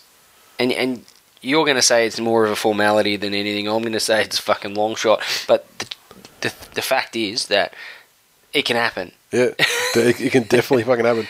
and uh, the people that are running their mouths need to be careful because I know you as well as anyone, Yeah. and The thing, this, the, just, look. If you know what you're going to cop and you put yourself out there, and you know that it's going to come, and, you, and you're prepared for it, Exactly. Then fucking by all means, these people that are just like, yeah, there's no way he's got any comeback on me. I'm just going to kick this motherfucker. exactly. Oh man, Because of the fact, the fact of the matter is, I I got. know what you're doing. fact of the matter is, we, we were last for fucking half the season. I've got nothing to lose. Yeah, the fact that it's even a possibility at this stage is just unfucking believable. But I mean, let's talk about the game at hand. Oh, P I- Hart, I'll just- P Hart fucking go- bitch forwards. Sorry, yeah. I'm just gonna, I was just gonna dive in, but yeah, um, I just want to make mention of Jackson Hastings. Um, better than Pearce for their mix of their club at this at this stage. For their current mix that they have, he, they, he's come in. They haven't missed a beat, and no, they got better. the Pearce I think they're better without Pearce him. being out is going to make Jackson Hastings a fucking future millionaire. Is what it's going to do because. But if, he, if he the doesn't longer he's get, if out, he doesn't stay at the Roosters and get Pearce's spot, you know, in however many years, Pearce isn't fucking. He's still got a bunch of years left in him. yeah, many many years. I mean, he was like the youngest guy. mediocre football, he was the youngest guy to hit 200 games, Yeah. so he's got a long fucking time to go. Well, he was seventeen when he played, wasn't he? yeah, yeah. So he's like, yeah. It was just this season when he got his 200th game. Yeah. So, So like not that long ago. he's so Jackson, he's got a long- Jackson Hastings has got a fucking some big contracts ahead of him. Look, I want to make a bold statement here. I think that East should be the favourites for the for the premiership this year, provided Pearce doesn't come back. I'm not even big call. not even fucking trying. I think also I think they fucked up letting Maloney go. Sure, he's got his issues in in defence, but I think that he's the best half they've got, and I think Hastings complements him perfectly Hmm. where Pearce does not. And I think that they can go all the way with the current mix that they got at the moment. Add add letters to that as well. I mean, although they probably didn't fucking miss his penalties, um, but yeah, I think I think Maloney is him and Foran probably. Uh, you know the old school five eight. You know they they can hit a hole. They can put blokes through. You know like a Cliffy Lyons. They can put blokes through fucking holes all fucking day long. yeah. Maloney especially. And Maloney's, I was going to say Maloney's. I think he's much more skillful Then Foran. Yeah, Foran's tougher Mm, when he wants to be, and defends better when he wants to. But like I think Maloney's more skillful. Yeah, I think Maloney's a fantastic player, and I'd have him in my Plus, he can kick like a fucking laser too. Exactly, I would have him in my side, and I would, you know, I would cop the missed tackles. People, they Broncos copped it for an entire career of Darren Lockyer. I'm not even fucking trolling. To the point where they fucking hobbled their, their defensive line by assigning a minder to him, you know, in, Mm. in you know mostly Tonie Carroll. So So yeah, I'm done. I just wanted to make a special mention of Jackson Hastings because fuck, I'm impressed with that kid. Yep. Yep. No, I agree. He's good. he's good. I think he's better than Pearce, and I think that you know the day's going to come when there'll be you know salary decisions to be made at the Roosters because let's face it, they've got a lot of fucking expensive talent on the, The books there Roosters somehow. don't make salary decisions. Well, no, it's true they don't. The fact that they were clear in the, you know, they were like, yeah, we'll get if Jarryd Hayne fucking falls over, we'll, we'll get him in. I mean, Yeah. come on, it's, you know, ridiculous. But um, yeah, if the day came when they did have to make a salary decision, Pearce may find that he's the one that's fucking on the block. So um, and on Manly. Fucking pea-hearted forwards without any fucking desire to go forward. Willie Mason, I mean, I think that guy still tries and he's and he's got it in him. Um, fucking Hodges is a fucking horrible hooker this season. He did some good things towards the end of last season, but then at the end of last season, I maintained if we had Ballin in that last game, we would have won to get through to the semi-final. Um, the one they narrowly lost to the Bulldogs, but um, Hodges throws these fucking balloon passes from fucking dummy half, and when you've got like a strong fucking forward pack that you're up against, that extra fucking second that they get to fucking get to the ball runner is gold like it just fucking shuts it down. It's like you give you the, you get the feeling that they're fucking offside the whole game, but they're not. It's just because he's throwing these fucking lollipops. Let me give you Arky- my experience as an under eights coach, Nathan, and I think this really relates to what you're talking about. Let me tell you, it helps when you have a kid that is quite skillful and can throw a fucking quick ball um, from first receiver. Yeah, Um, and I'm not saying this just because he's my son. yeah, He's also one of the smallest kids on the fucking field. What doesn't help is when one of the smallest kids on the fucking field is getting those sort of balloon passes gets absolutely dummy fucking half, cream. and the referee's not enforcing the rule that the defensive line can't move until the first receiver touches the ball. So they're already sprinting off at that stage. Yeah, Fuck me. The poor little cunt's got to put some quick. hospitalised. He's got, he's got to put some footwork on and fire out of, you know, try and get him back deeper. And he's trying to yell at him and fucking fire these laser balls after, you know, some Polynesian, young Polynesian gentleman is about to poleaxe him. It, it just, it makes such a fucking difference when you can see that the level of service that, that halves get from really good dummy Yeah, halves. exactly. And there's more to being a, a good dummy half than being, you know, there's a lot to being a good dummy half. You've got to be the fittest guy on the field. You have to have the best pass in the fucking team. That- Both directions. That is a n- not negotiable. Yep, yep. Your entire, pl- all your play comes from that guy. Every play. Mm-hmm. Yep. Pretty well. Yep. What, 90% of it. Yep. if he's got a fucking dud pass, ninety percent of your plays aren't going to be run at optimum efficiency. And the funny thing is, this fucking guy has been dominating New South Wales Cup. How fucking poor is that competition? If that sort of shit can can be Oh. abided. I think you get guys like him that are, are nippy, out like Yeah. quick, and can get that first quick couple of steps so they're ahead, and boom, they're, they're pumping off. In the NRL, No. y- you can't Yeah. compensate for deficiencies in your game by overcompensating with, with other Yeah. areas. You know, Yeah. you, you've got to be. If you're quick, that's great. You've still got to have a fucking good pass. Yeah. You've still got to be able to defend in the middle. You still have to be have a level of fitness that that Yeah, and I think and I think his perform at that defense is. I think his defense is okay, although he is like a round the legs kind of guy, which is punished in today's game. But also, I think that uh, eighty minute NRL, I think he did get tired towards the end of the game as well. Uh, you know, I, he's been named for this week, but honestly, they need to fucking say, look, foreign, you get in there dummy half. You know, Felidi, you get in there at five eight. Fucking, you know, do it that way. Get some decent fucking ball out of there because otherwise, just makes such a fucking oh, and it made such a difference against a fucking decent side like the Roosters. You know, um, well, the Roosters get their line speed is, is as good as anyone else in Yeah. the NRL anyway. yeah. So Give an you've extra second or something. you've got that to Yeah. deal with, and then you're getting a shit ball from dummy half. It Yep. gets fucking Cherry-Evans is a fantastic player. Yep. I don't give a fuck if it's Jesus Christ in the number seven jersey. It's it's not going to happen. Yeah, and and, and, I'm, and I'm not going to put uh, too much shit on um, on Hiku and and Taufua this week because at the end of the day, You've been doing it all season. those well, yeah, it was in the all season, but they it wasn't like they were fucking. It wasn't like Hiku was doing his usual thing where he was chained to the centre third of the field. It was it was just the fact that the forwards were so fucked that you know that the other guys had to compress to kind of you know take care of them, and then when it was spread, then you know I found found wanting on the edges. I mean, that's not their fault. I mean, there's there's that many numbers to spare when your forwards aren't doing their fucking job. And I mean, I would hope that they'd do their job. Like Starling, I mean, no wonder he's on the list of potatoes to get fucking sacked because. My God, that cunt's fucking useless, and he's got shithouse hands. Just fucking hopeless cunt. Get the fuck out of my face. Um, I'd love to fucking keep Willie for another year. It's, it's not going to happen from what I'm from what I'm hearing, but you know, I feel bad for that dude because I mean he's actually one that's put in all year. Um, but yeah, the rest of them, go fuck yourselves. Uh, I'd Cruisy love to see 06. Willie Mason at the Tigers. I'm fucking filthy that it didn't happen a few years ago Yeah, when they were looking at him. so it's probably possible. It happened a couple of times when possible folks were year. strength and conditioning coach. They were looking at him and, and folks knocked it on the head.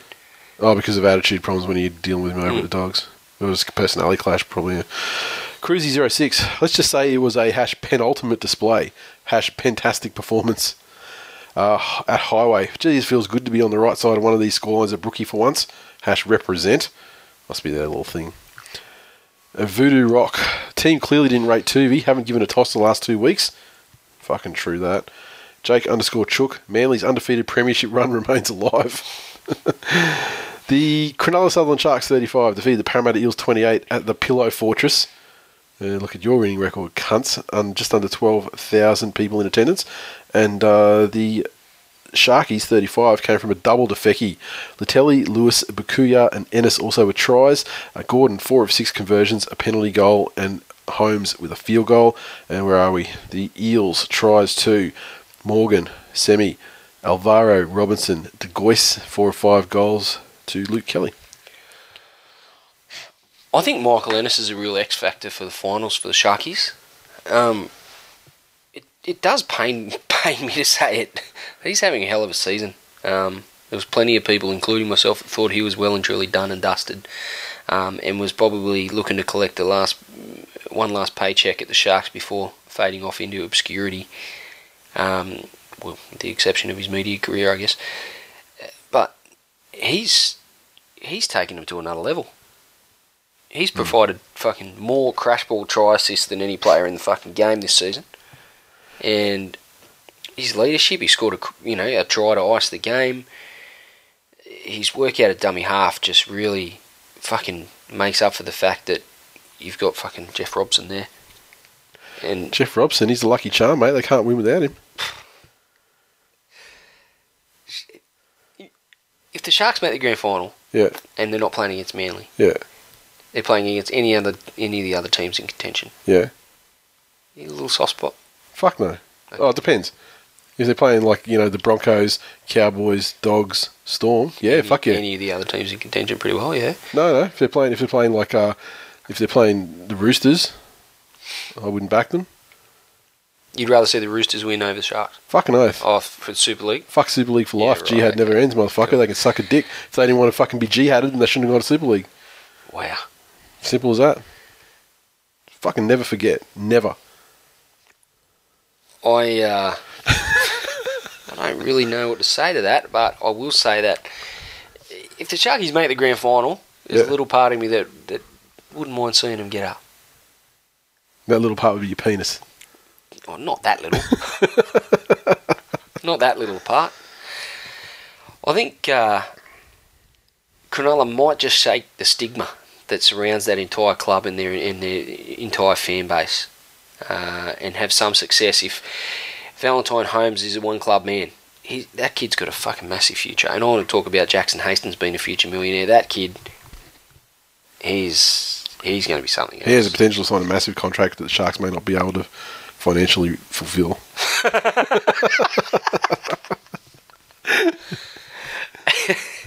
Look, at the end of the day, he's going to sign a piece of paper with a big number on it. That's my point. And he's going to believe that he's going to be a millionaire. whether he actually ends up with that money in his bank account, it remains to be seen.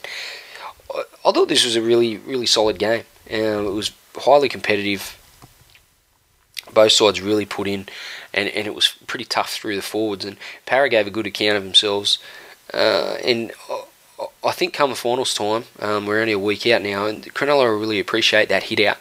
Um, good work out for their forwards, but Para threw a fair bit at them um, on the edges, uh, which you know they're going to cop a fair bit of that with some of the sides that they're going to have to meet in the finals if they're going to um, make any headway there. So, uh, nice little prep for the finals for the Sharkies and, and a good solid win. Shunter eighty six. Geez, it must be awkward eating a bag of dicks when you've got a semi. Ah, Benso. Para may not get have, used to it. yeah. Para may not have deserved to win, but we deserve better than this finish. Tough viewing. Oh, fucking cry me a river. you sit there and take your medicine for 80 minutes. exactly. You fucking chose to support Parramatta at some stage in your life. Fucking reap the whirlwind. Canterbury Bankstown Bulldogs 20 defeat the Newcastle Knights 18 at Hunter. 23,604 in attendance for Old Boys Day, and the Knights did bring it like they tend to do on Old Boys Day. Doggies 20 came from tries to Rona, Lafai, Cook, Pritchard. Uh, what have we got? Tim Lafai with a conversion and Mbye one of two. The Knights 18 came from tries to Tariq Sims, Kurt Gidley, Nathan Ross, and uh, one conversion to Gidley and two to Tyrone Roberts. Something we said for Old Boys Day and something we said for giving an old boy the coaching gig if the Knights' recent performances are anything to go by. Very, very competitive in this game and, uh, uh, you know, an fucking mistake, or it was actually was it Ross that hogged it that time and should have passed it for, the, Yeah. for someone trailing in. Look. yeah, Uate had a couple. yeah, had a couple of horrible. I mean, the one right at the end, probably. You, you well, you'd want to say it wasn't going to really have an effect on the game. It was, you know, the siren had gone, etc. But one chance and thing. takes yeah. one. only takes one play. But yeah. The one prior to that, Jesus fucking Christ, that was a horrible drop. Just They had and it. he's look, he's had a spectacular fall from Grace Uate. Like he's he's still you know he's a big fast guy, strong Yeah. guy. He's And the team, the team's declined a spectacular lot. So he's kind of like become less noticeable, like amongst the the rubble that the whole Mm. team is. But yeah, he's uh, it's it, look. We may have to consider re- renaming him. the Uate- Uate funeral. The party's over, mate. I don't know. Wake. the U aftermath.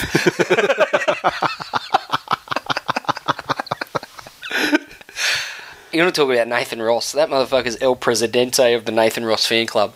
Oh, Imagine how worn out the mirrors in that cunt's house are. Looking great today, Nathan. I think so too, Nathan. Love your work, Nathan. Love you too, buddy. Um, pass it to me, Nathan. Jesus fucking Christ.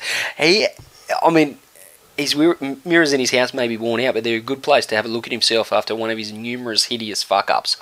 Because he has some monumental cock ups in his game. yeah.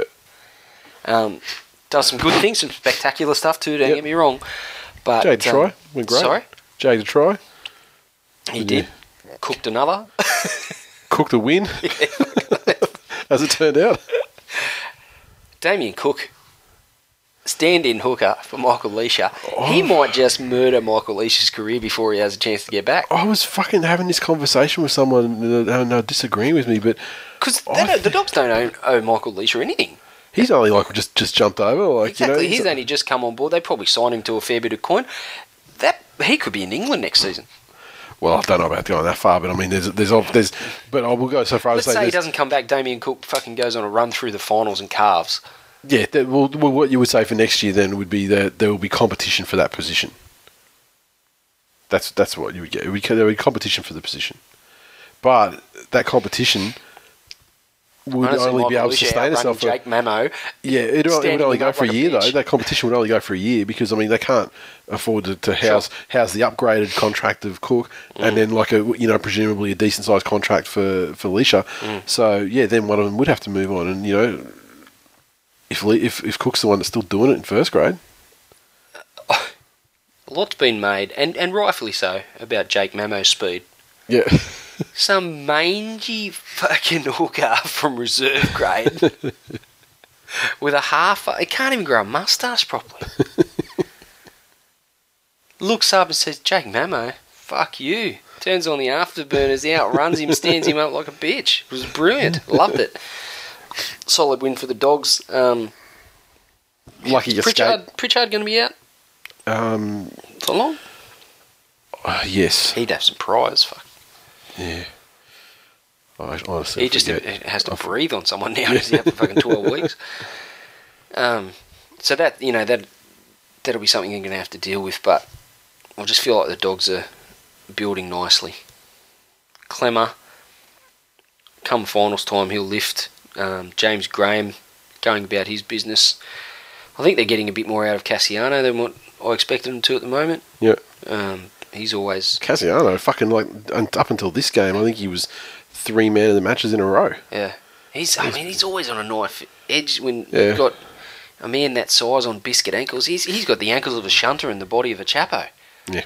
Like that, those things don't go well They together. mix. They don't mix. It's a volatile combination. Very, very much so. But um, yeah, the, the the Bulldogs are definitely a force to be reckoned with. And there's not there's not enough people making noise about it. They're just doing that fucking Des Hasler thing of just going about their business, going under the radar, and then all of a sudden they show up in a grand final and no one wants them there. And um, and James Graham loses it again. Yeah. Another grand final. This point crooked finger of to lose his uh, 100th grand final, I believe he's coming up on. Paul Mac underscore 78. Manu Vatuvei is the ultimate Rocks or Diamonds player, but Jake Mamo is the ultimate Rocks and Diamonds player. Shana 86. Uate Pate dropping pills like it's Wixie's heyday in 2009. Hash allegedly. Hash why am I so thirsty? That's experience talking there, son. GT351 underscore Johns. Disappointing after last week's, last week's effort, but I'll take the two and a spot in the finals. Let's go, Bulldogs. Let's go. Now, time for more booze. Mitch the Geo. For sale. One former international winger. Good condition, requires a new set of hands willing to trade for a potato. Just one turned on him. potato. Uh, DMC Briz. Never said I'm not magnanimous. Gents, there's room on the dogs bandwagon for September. Thanks Not- anyway. Thanks anyway, but not necessary, mate. Melbourne Storm 14 defeated North Queensland Cowboys 6 at AAMI Park in front of a crowd of just over 15,000 on Saturday night. The Storm had tries to Bromwich and Chambers, Cameron Smith, two conversions and a penalty goal. The Cowboys late try to Feldt, converted by Johnathan Thurston. pretty poor conditions in this this one, and uh, we got the game we were expecting. It was pretty tight, um, tight forward and, and through the forwards. There was, there was a lot of hard stuff there in the middle. thought Cameron Smith, as you'd expect, um, got control of the ruck, and it, despite Granville's best efforts for the Cowboys, that that was the key to victory for the Storm. I, I, I think he really. It was a good battle, and I, I don't think uh, Granville was, was disgraced by any stretch, but just Smith's experience and skill um, got the forwards just running really nice angles, um, made the most of the quick play the balls when they presented themselves, and and just controlled the game from the ruck And in any conditions. That is exactly what was required.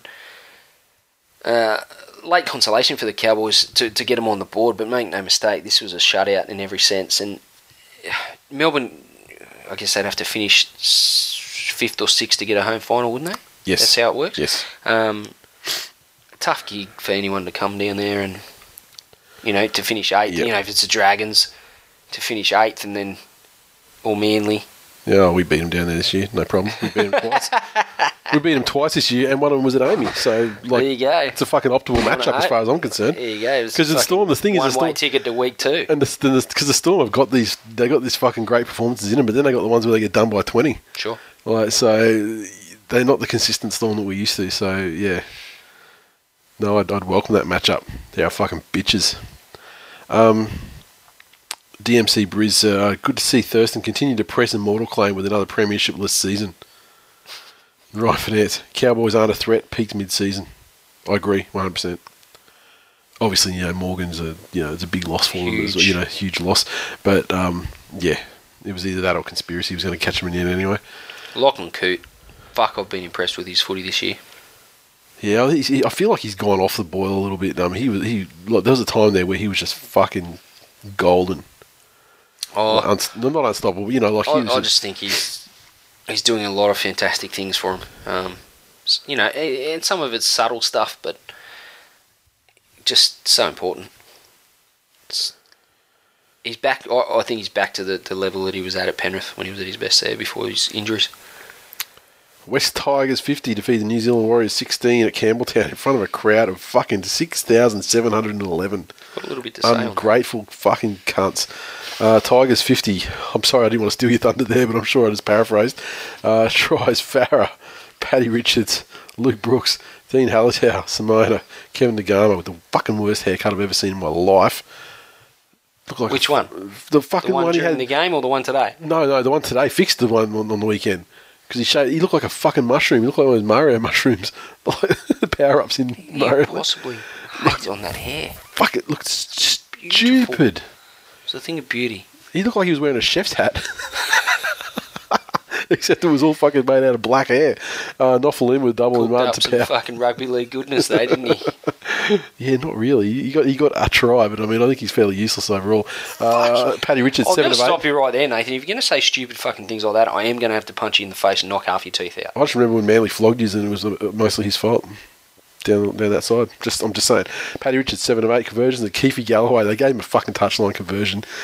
Poor cunt was on hiding nothing. He didn't come close.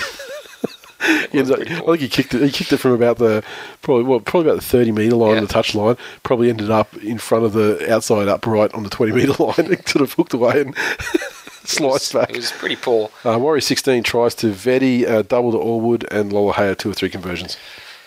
This was the rugby league equivalent of kicking a three-legged Chihuahua puppy. Um, Warriors quit on their season weeks ago, and you know, having said all that, it was actually nice to see the boys win. Um, giving everything that was going on in and around the club, the Farah situation, etc. Uh, for them to actually play a bit of football and, and look like they were enjoying themselves out there was a welcome change. Um, it was it was some slick attack in in a you know nothing more than a, a, a training run really, but as I said earlier, you've got to wonder where that application has been most of the year, and uh, you know you can if you can play to the coach's game plan to the nth degree, and it's not a particularly great game plan, you can still make your effort plays, and and and I think that's there's there's been some of that missing um, for large parts this season, which is disappointing. Um, just on Campbelltown, and it, it's a place that's very close to my heart. I spent a large part of my formative years at Campbelltown Stadium and, and in and around Campbelltown, having grown up there.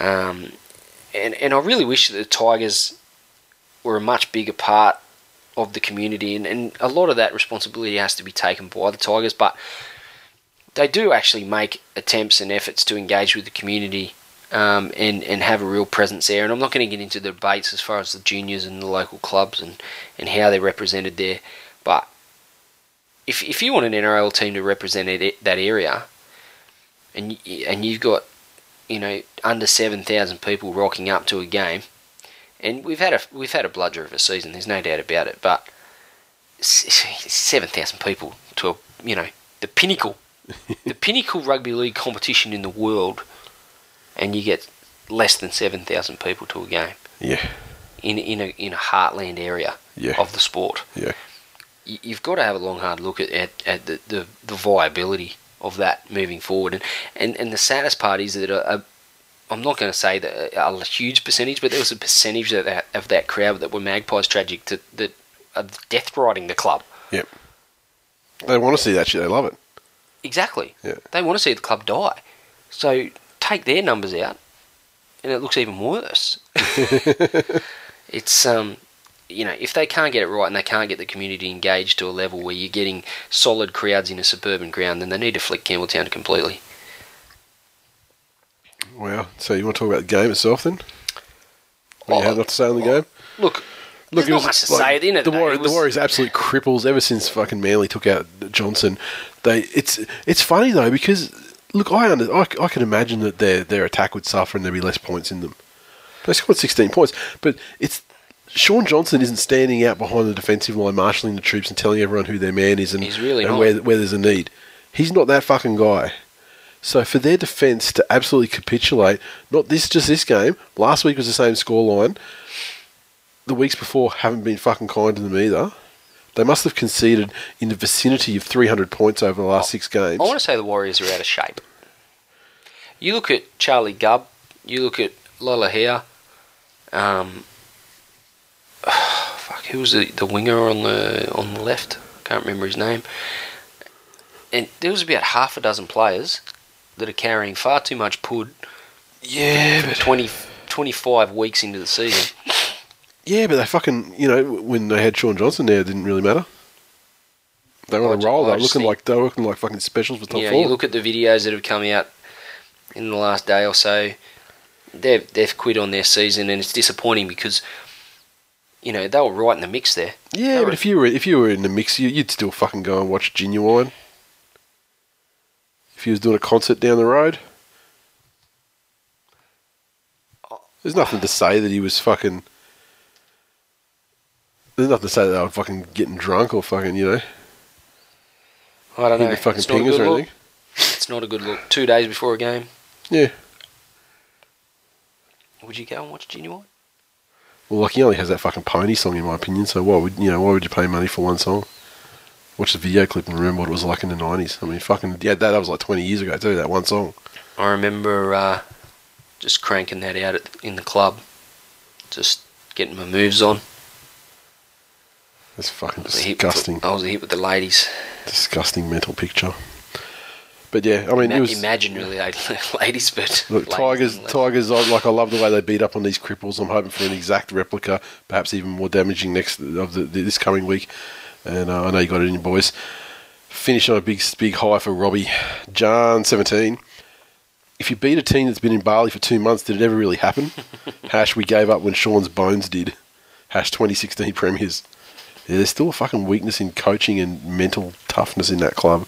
That you know, I'm not sure that you know Tuvasa and that are going to cover. Real Jedi. Well, it appears the Tick Pies players have had a weight lifted off their shoulders since punting Wobby. Much happier group. Hash TID. Rpop. Schwankerfessens. Is G enjoying this, or does it just piss you off even more knowing they can play like this? Hash Tigers in decline, just not today. That's why I've been pissed off all season because I know they can play like that. Yeah, you just need play teams. You know, if if 15 other teams lost their, their, their will to live and, and chief playmaker, you guys would be undefeated premiers. The biggest tiger.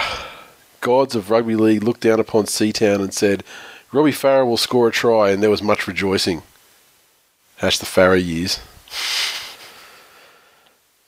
The Gold Coast Titans 28 did the right thing and defeated the St George Illawarra Dragons 26 up at Cbus. They call it at 12,500 now. I, I, I, I had Twelve and a half people, Nathan. 12. I had the, I counted all the people in the Eastern Grandstand. And I can't remember what the figure was, but it was It was fucking. like 850 or something. only a couple, yeah, it was- it wasn't that many. There's no way there was 12,000 people there, especially because they had almost the entire sections at the ends cut off too. They just had those little corner pieces open. Um, anyway, the Titans 28 came from tries at Parsi. Um, a double to Dave Taylor, critical double. David Mead with a double, LG 4 or 5 conversions. Uh, Dragons 26 came from tries to Rain, Widdop, Cooper, and Benji himself, 4 or 4 conversions, and a penalty goal for Widdop. A case to be made for refs' fault in this game, but the Dragons are supposedly a finals bound side. They really should have disposed of the Titans uh, relatively easily. I would have thought. Could have expected a tough battle up front. Uh, for, you know, for ten or fifteen minutes, but after that, I would have expected Benji and Widdop um, and Dugan to to take control of the game and, and steer the Dragons home, but it wasn't to be, and they, they couldn't quite get it together, and the Titans kept coming and, and were willing the whole day, and, and, and come away with a pretty tidy victory, I have to say. And this is the same. This was the same ridiculous performance from the Titans, where they had no respect for the ball and no respect for possession and no respect for defence. But instead of punishing them when they when when they dropped it or you know whatever, there was one time they got punished with that intercept. But otherwise, the Dragons just didn't didn't punish them enough, and as a result, the game stayed close enough. I think if if the Dragons do make the eight, a focused Benji uh, and a fired up Benji, Can't do shit without Widdop. eh, he might he might even be enough to, to get them some way towards a victory in week one. But they're going to have to get more out of their forwards to go any further, and they're going to have to really stand up and, and be counted. I'm not convinced that they have that in them. Last time when they played with just just Benji when they had de Belin. Or it was, oh no, de Belin played with Widdop, or was it it, yeah, Benji Yeah. didn't play no game. So actually, they're the good player, and they got fucking pantsed. And yeah, look, the Dragons have only beaten terrible sides like like Knights, Tigers, Warriors. Warriors since like the first half of the season. They had a massive losing streak, about seven games or so in between. They're not a very good team. Hang They're abs- absolutely Haven't cannon beaten the fucking Tigers, mate. Didn't they beat the Tigers? Who was the other team they beat? Ah, You just said terrible teams and, and said the Tigers. It was automatically like default. Jerk. But you know, one of those shit, one of those shitty teams. You know, so you, the, same ballpark. Um, so, you know what I'm saying? what I'm saying is that like they, they don't deserve to make the finals, and they, they'll be cannon fodder when they do. I, I, I can't believe you ever talked about Dave Taylor. He's played. That was the I fucking. try not to that, talk about Dave Taylor. That was the greatest game of his career. He was in everything, terrorizing them. I can't believe that LG. I mean, he must have some experience on his half, but he should have fucking given him the ball. He should have given him crash balls, fucking five or six All more day. times, and they would have, they would have really done Manly a solid and really knocked some for and against off the Dragons because Taylor was unstoppable, and then he pulls out the cheeky try from dummy half. Just plants the ball over. He gets the white line fever as he's been known to do. Boom, puts it over. He had some mistakes in his game too, some spectacular. But then he had that. Who was it that was coming down the other end and he fucking rock bottomed him like Just like he was belted him and then did a hamstring Oh. getting up. just tremendous. Like that game encapsulated his entire career, the best and the worst, but far more of the best than we've seen since he used to play alongside Karmichael Hunt. Like just big guy, done done amazing. Um, and just to think that, that that fucking fat touchy could assist Manly. I couldn't believe it. I was so invested in this fucking game, obviously, because the stakes were high, personally for me. And so, I mean, I've never cheered Dave Taylor on in my life. Like, Uh, hilarious. you're a fickle, fickle man. I am, but I mean, fucking lines on me, big boy. You deserve them. You fucking earned the shit out of them. At Angry Stink. Watching Titans vs Dragons with Survivor by Destiny's Child in the background seems appropriate. I'm Manly, the true hash team of destiny. I'm gonna make it. It's Matthew. I'm not gonna stop. We actually won a fucking game. Too bad the cunts couldn't do it more regularly. That's an ungrateful fan. I think at this stage of the season, if you're winning games, Shit fan. take them. It's like winning on a. It's, ending the season on a happier note. Uh, at Hammers, in a shit season, the team of dysentery rises off the sticky cellar floor and on the glory asterisk. G Campbell underscore eighty eight. Wonder where all the people telling Nate that Manly have no chance at the finals have gone. Somehow it's still possible. Don't I know it? One more week of fun speculation. and then it's business, serious business of finals footy. Uh, at Troy underscore 79. Great win, Titans. Eat a dick, Dugan, you cunting cunt. See, that's better insult. When the Dragons played the Broncos, there's an old old mate from about three rows behind us. Yeah. Not a particularly huge Josh Dugan fan. Be yelling out every time Dugan did something or didn't make a break when he touched the ball. Be like, "Suck a fart, Dugan." Oh, really? Commit to it, mate. That- Or if that's the best you've got, just fucking end it. Just- End yourself. Just, just be quiet. Yeah. No, Just be quiet. Yeah. Suck a fart, Dugan. Like, that's not entertaining, mate. No. You know what's entertaining? Me at the footy. That's entertaining. Watch and learn, bitch. You should say nothing. Keep it to yourself. Let people enjoy the game so some fucking idiot gobbing off. Lang Park's fucking full on too. Shut up, mate. Fuck me dead. Never forget that time at the Shut Origin. up, Nathan. fucking game two of Origin in probably 2001, maybe. It was, it was either 2000 or 2001. Probably more likely 2001.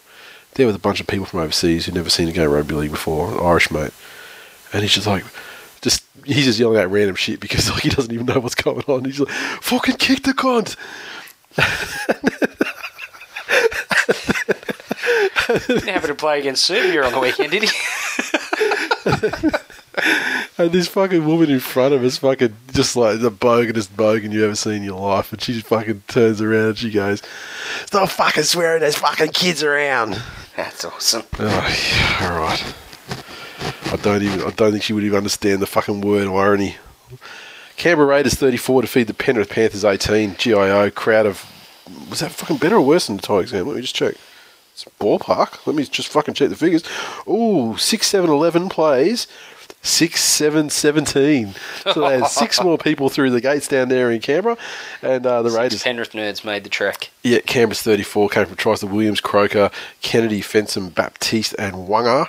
Five of six conversions to uh, old teary eyes. Uh, Penrith Panthers 18 came from tries to Segeyaro, Lewis Brown, and William Smith. And uh, well, we got conversion from uh, Sowie and two from two for Coruscant. Blake Austin back to form in a nothing game against a struggling side. Typical. He had some uh, had some rough games there in in recent times. when uh, the Raiders were still a chance to make the eight. I'm, I'm a bit concerned he might be a flat track bully. No, yeah, no, no. Games are on the line. The games were there to be t- don't, taken. don't and, uh, say that about. You know, they had to beat teams like the Tigers. He couldn't get it done. He had his worst game of the season against the Tigers. Yeah, There's a case to be made. I've had some rough losses, but this was the game where Penrith had clearly given up. they can't blame them really. It's been a fucking long, hard season, but After much the- like Manly's, after the fucking raps we gave them though, like they, you know, they they got the injuries and everything, but they're fucking like they're they're trying, they're Yeah. competing real hard. you know. absolutely, this, they they didn't compete hard in No. this game. it was fucking poor. capitulated. Absolutely. Um, I I think they're going to be a fantastic side, Penrith. Yeah, one year if they get the fucking biscuits out. Yeah, they, they do have some um, biscuit problems. They're um, When were they great though? Like, was it 2010 or 11? Which is the year though? Was it? It was.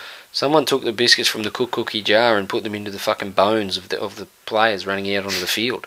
Yeah. Um, oh, just my only comment on the the the Wighton tackle tackle on Soward. Um, clearly contact with the head. Fucking no doubt about it. Penalty 100% of time. Penalty on report.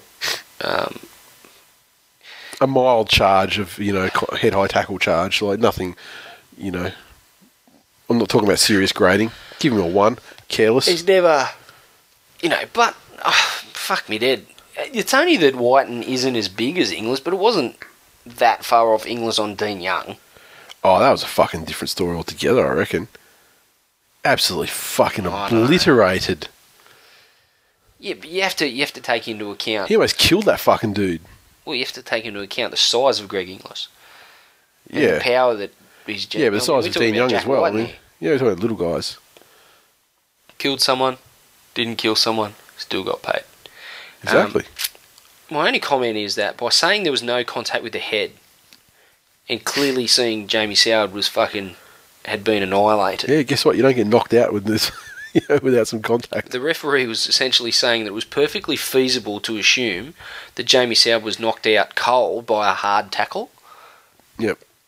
It's Jamie Soward's soft tag is, is played against him, even even with the officials. Yep. Yep. They're like, "Oh, it's Jamie Soward. He's he's been hit in a in a hard legal tackle and just Hit him, knocked him, hit out." him that hard around the hips and you fucking be out. just, I think that's a pretty sad indictment on people's opinion on Jamie Soward. If Mick Crocker can get knocked out by a football to the jaw, then uh, fucking Jamie Soward can get knocked out by a fucking non-head contact tackle. it's Just, just fucking physics, bitch. I just think it was. Oh, I, I, suspect they've looked at the victim and went, "Oh, it's Jamie Soward." Absolutely should have been a penalty. I think it's ridiculous anyone who said it shouldn't be a penalty. The flip side is you had the people go, oh, baying for a send off. I mean, fucking come on. In this day and age, it's very, very difficult to get sent off.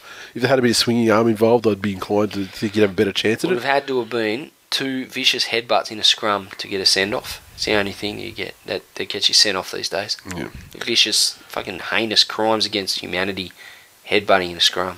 Yeah, but it looks like the Panthers have given up and they're going to be uh, rolling onto a uh, Spoonerpalooza. This Who would have thought, you know, that. Oh, mate, it's a shame that they didn't Penrith win. are a shot at getting the spoon. It's a shame that they didn't win this game because it would have set up seven teams all in the same amount of points.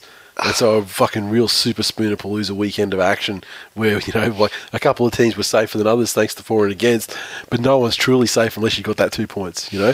Yeah. But um, unfortunately, we've you know that's blown, and there's only about three teams that can get it. Uh, What can the Tigers? Tigers could probably finish somewhere around 11th, couldn't they? If they beat the Dragons by a decent score. hopefully, I hope you guys finish tenth. I hope you get. I hope you you add hundred to your for and against. Wouldn't that be fucking wonderful? 20. Yeah, look, we, we'd have to res- rely on a few results, but. I can imagine that. yeah. After, Uh, after everything that's been said and done, if we finished 11th. Close competition this year, man. Uh, Solzy04. The cat in the hat got jacked. Hash pay the man. Fantasy underscore NRL CEO. My season highlight was Jack the Ripper sitting the cat in the hat on his ass. Jack the Ripper. Hash pew pew spew. I don't think he sat him on his ass. I mean, he clearly right, ironed him out with an illegal tackle. Come on. Broke Uh, his face. Yeah, Warriors suck balls. Uh, Sent this to Canberra. Said, stop celebrating tries in this game. You aren't in the postseason. Instead of Bali, go to Broken Hill.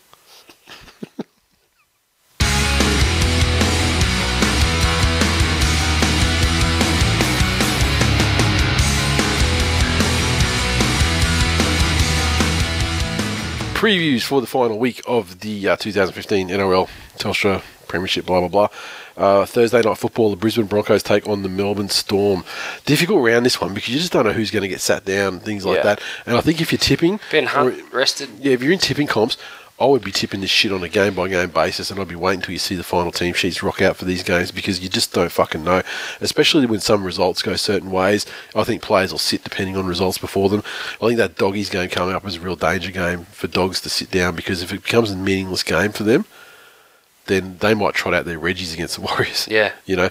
Um, but we've got the Broncos and Storm first on Thursday night. This one already. Um, ben Hunt sitting down for um, young Ash Taylor. Uh, it's funny now he can get his now he can get his first grade debut for the Broncos, and the Titans can't claim that. Um, so that's Wayne. A bit of trolling from uh, from the master coach himself. I think uh, I think Brisbane will still win. I think so. Finish the season on a high, and uh, Melbourne solid win last week. They haven't been all that convincing in recent weeks, and uh, I think the Broncos will still be up after uh, after their last performance. And um, Want to give themselves a shot at the minor premiership. yeah, I think- I, think so. they've got plenty to play for, and I, I think they'll perform well.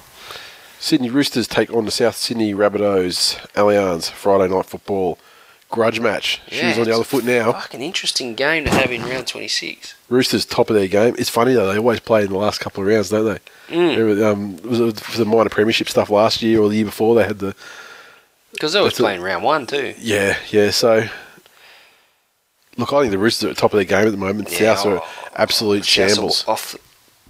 But if anything's going to get the best out of South, it'll be this game. So I think you need to tread a little bit carefully before you start jumping on the Roosters. No Inglis, no fucking chance. Alex Johnson named at fullback. The Roosters are going to win by fucking twenty six points minimum. Um, you Bank it. make a valid point. No, no Inglis, I think South. I think they will live for the game. They'll be a whole lot better than they were last week, and I don't think they'll get blown out. But um, They'll lift until they can't. First 20 minutes, okay. If the Roosters blow away in that first 20 minutes, here comes a cricket score. But I think the lifting I don't, I don't think it'll be a cricket score, but I think the Roosters will, will, will get a hard fought victory. Yeah, I can't stress for hard how I, can't, I cannot stress stress hard enough how fucking little I rate South's chances of winning the competition from this point. I just think they're fucking done. Uh, Penrith Panthers. Speaking of done, Spooner Palooza.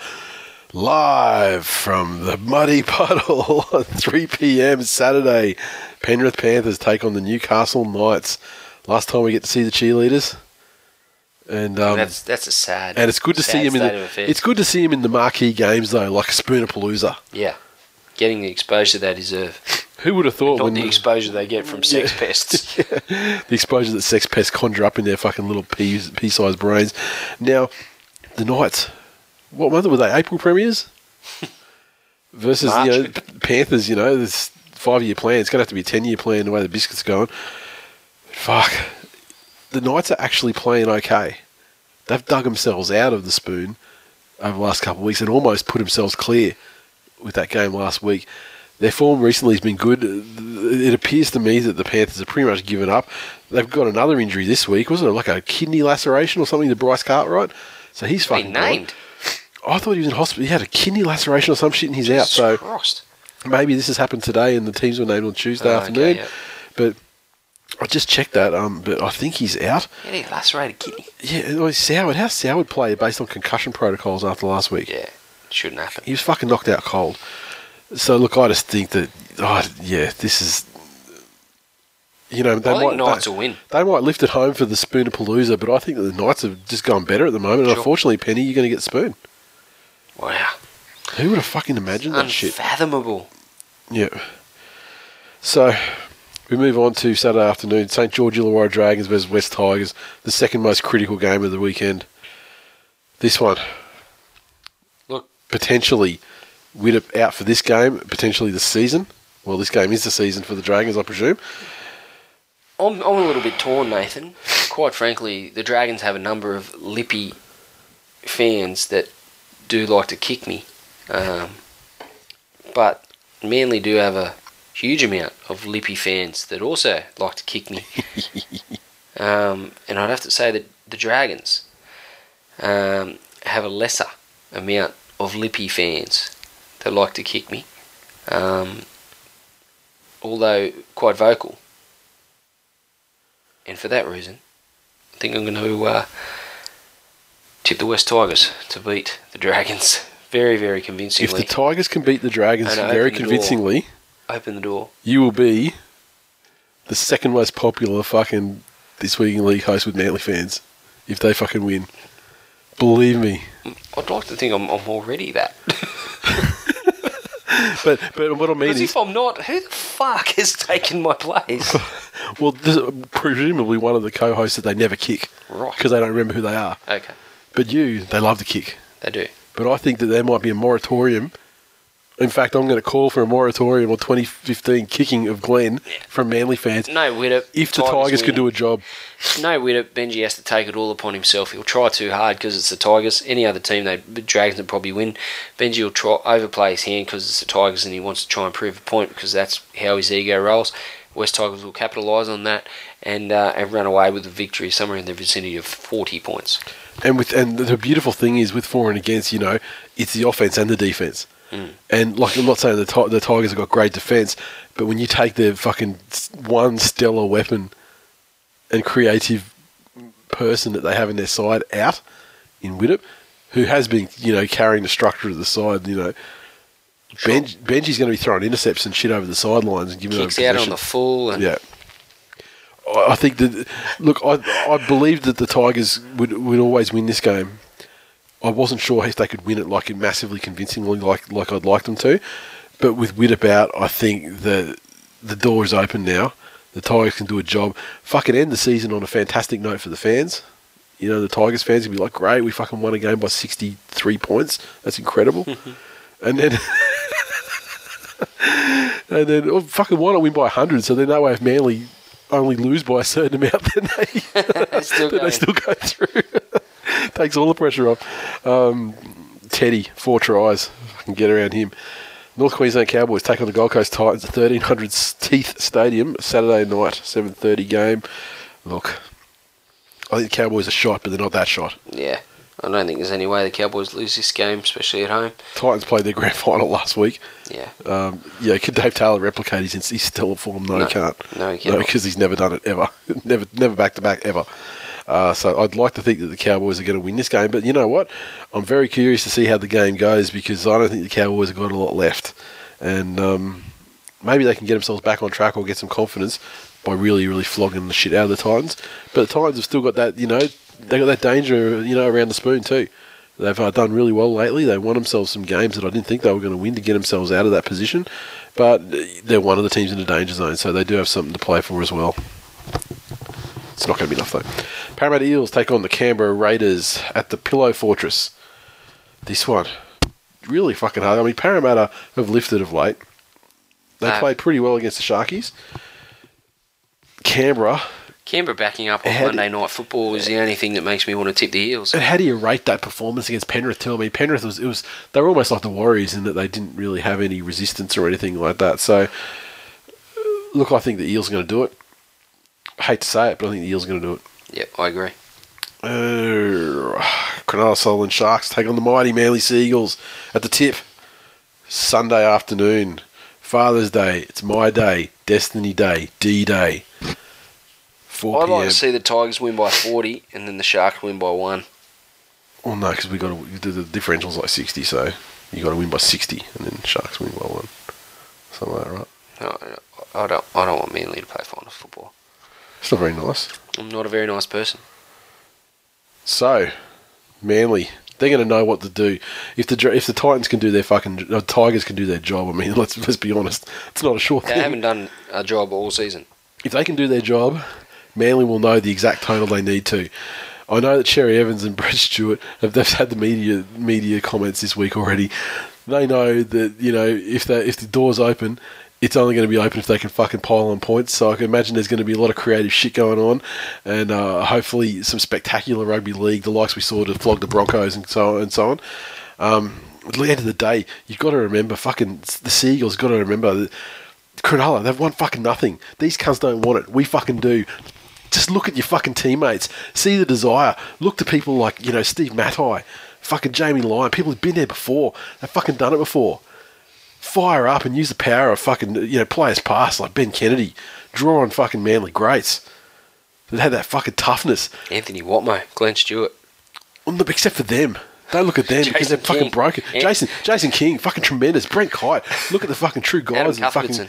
Adam Cuthbertson, fucking Feleti Mateo pops some offload, son. You're going to have runners. Everyone's going to be ball hawking because they all want to score tries. Everyone wants to get that try that puts them over the floor and against fucking level.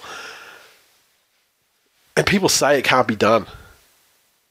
People, I put in Congratulations. quotes. Congratulations, Cronulla Sutherland Sharks, on your victory. people say it can't be fucking done, but you know what else used to, people used to say, Glenn? They used to say the earth was flat. Do you know what else people used to say? Do you know what else they used to say, Glenn? Please enlighten me, Nathan. They used people used to say you can't win a grand final 40 nil. They used to say that sort of shit. But this fucking team, this team has proven that anything is possible. They proved Put fucking Kevin Garnett in. He'll fucking show you that shit. Manly proved that the world was flat. I, I don't get. I don't know. I don't get what you're trying. to... I don't get your point. I don't really see where you're coming from. Manly are going to win by. My prediction is Manly are going to win by exactly the amount of points they need to on their way to the undefeated premiership. They're going to make fucking history, Glenn. They're going to make history.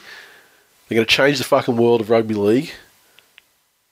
And all of that makes me want the Dragons to uh, to beat the Tigers. No, no. You're the ultimate shit fan of your own side. I can't believe you.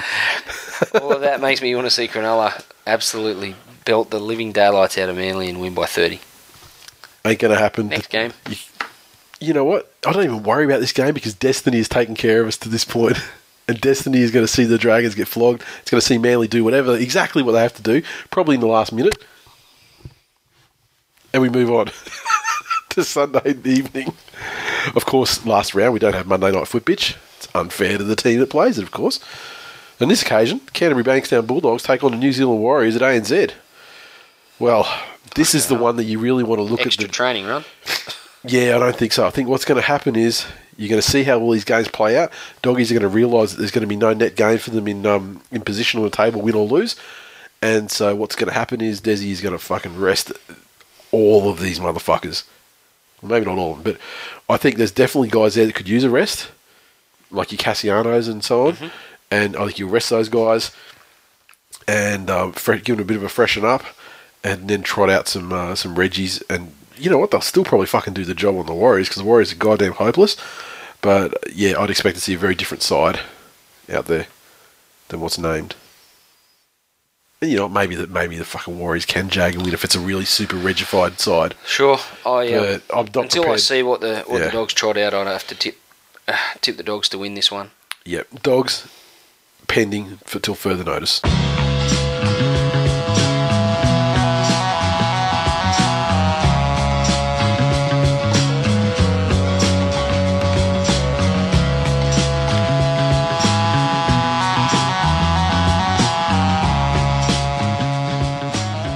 That is full time for episode 204. As always, you can interact with us on Twitter, so follow at TWI League.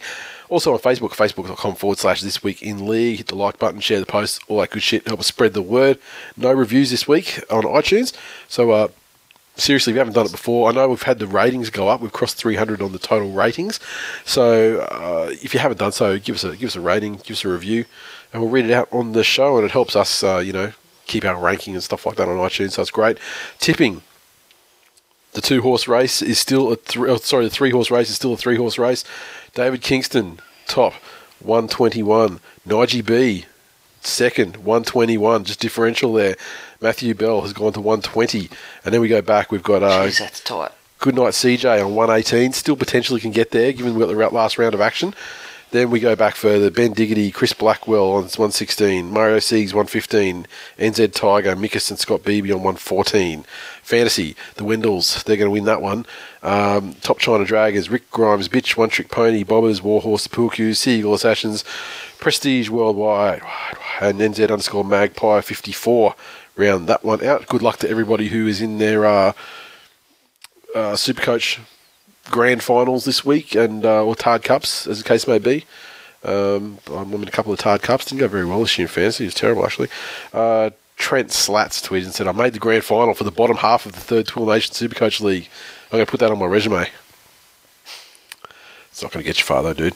And the Pick the Ladder Club. The, uh, the good McIntyre, Jesse, number one, continues on from. Uh, he came up uh, one place uh, from second last week. Uh, Mups moved into second. Then we got uh, Campo 37, Matty T underscore 78. CJ07, Mad Dog, he's uh, moved up into the top 10. Um, what have we got here? East Fan dropped to 8th. Uh, Devonhead still in the mix. And um, yeah, fucking, I've just dropped like a fucking stone. Unbelievable. And finally, yeah, the Eat, Sleep, Hunt, MILF repeat shirts. I want to get those fuckers on the go.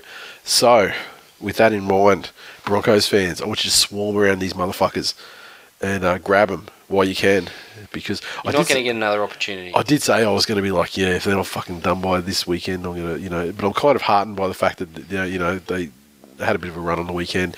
So I'm hoping that we can get the rest of the run off. I mean, at the end of the day, the Broncos want to talk about how many fans they get to the ground and all this sort of shit. At the end of the day, you're not as bad as Tigers fans yet. Far worse than Manly fans, though. But uh, look, you know, if we get too many more weeks, don't want this to be a fucking TMB situation again. We'll have to wait fucking ever to make them.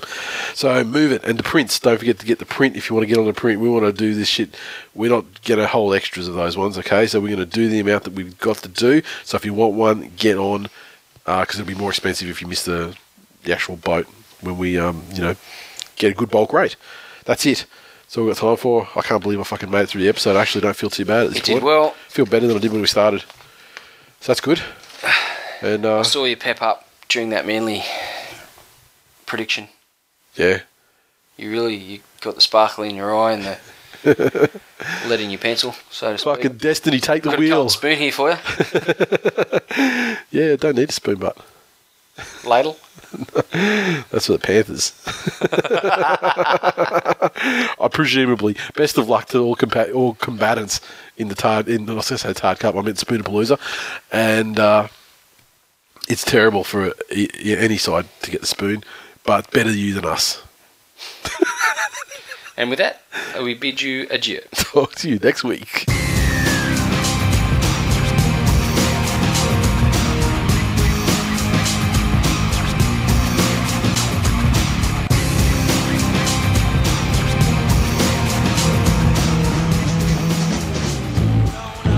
This week in league, Todd Greenberg shows he finally has the minerals by slapping his pet with a 20k fine. Jason Taylor suffers from a mineral deficiency as Robbie tries to force him to eat these minerals. Paul Gallen becomes the latest victim of shitty fucking parenting minerals. And we preview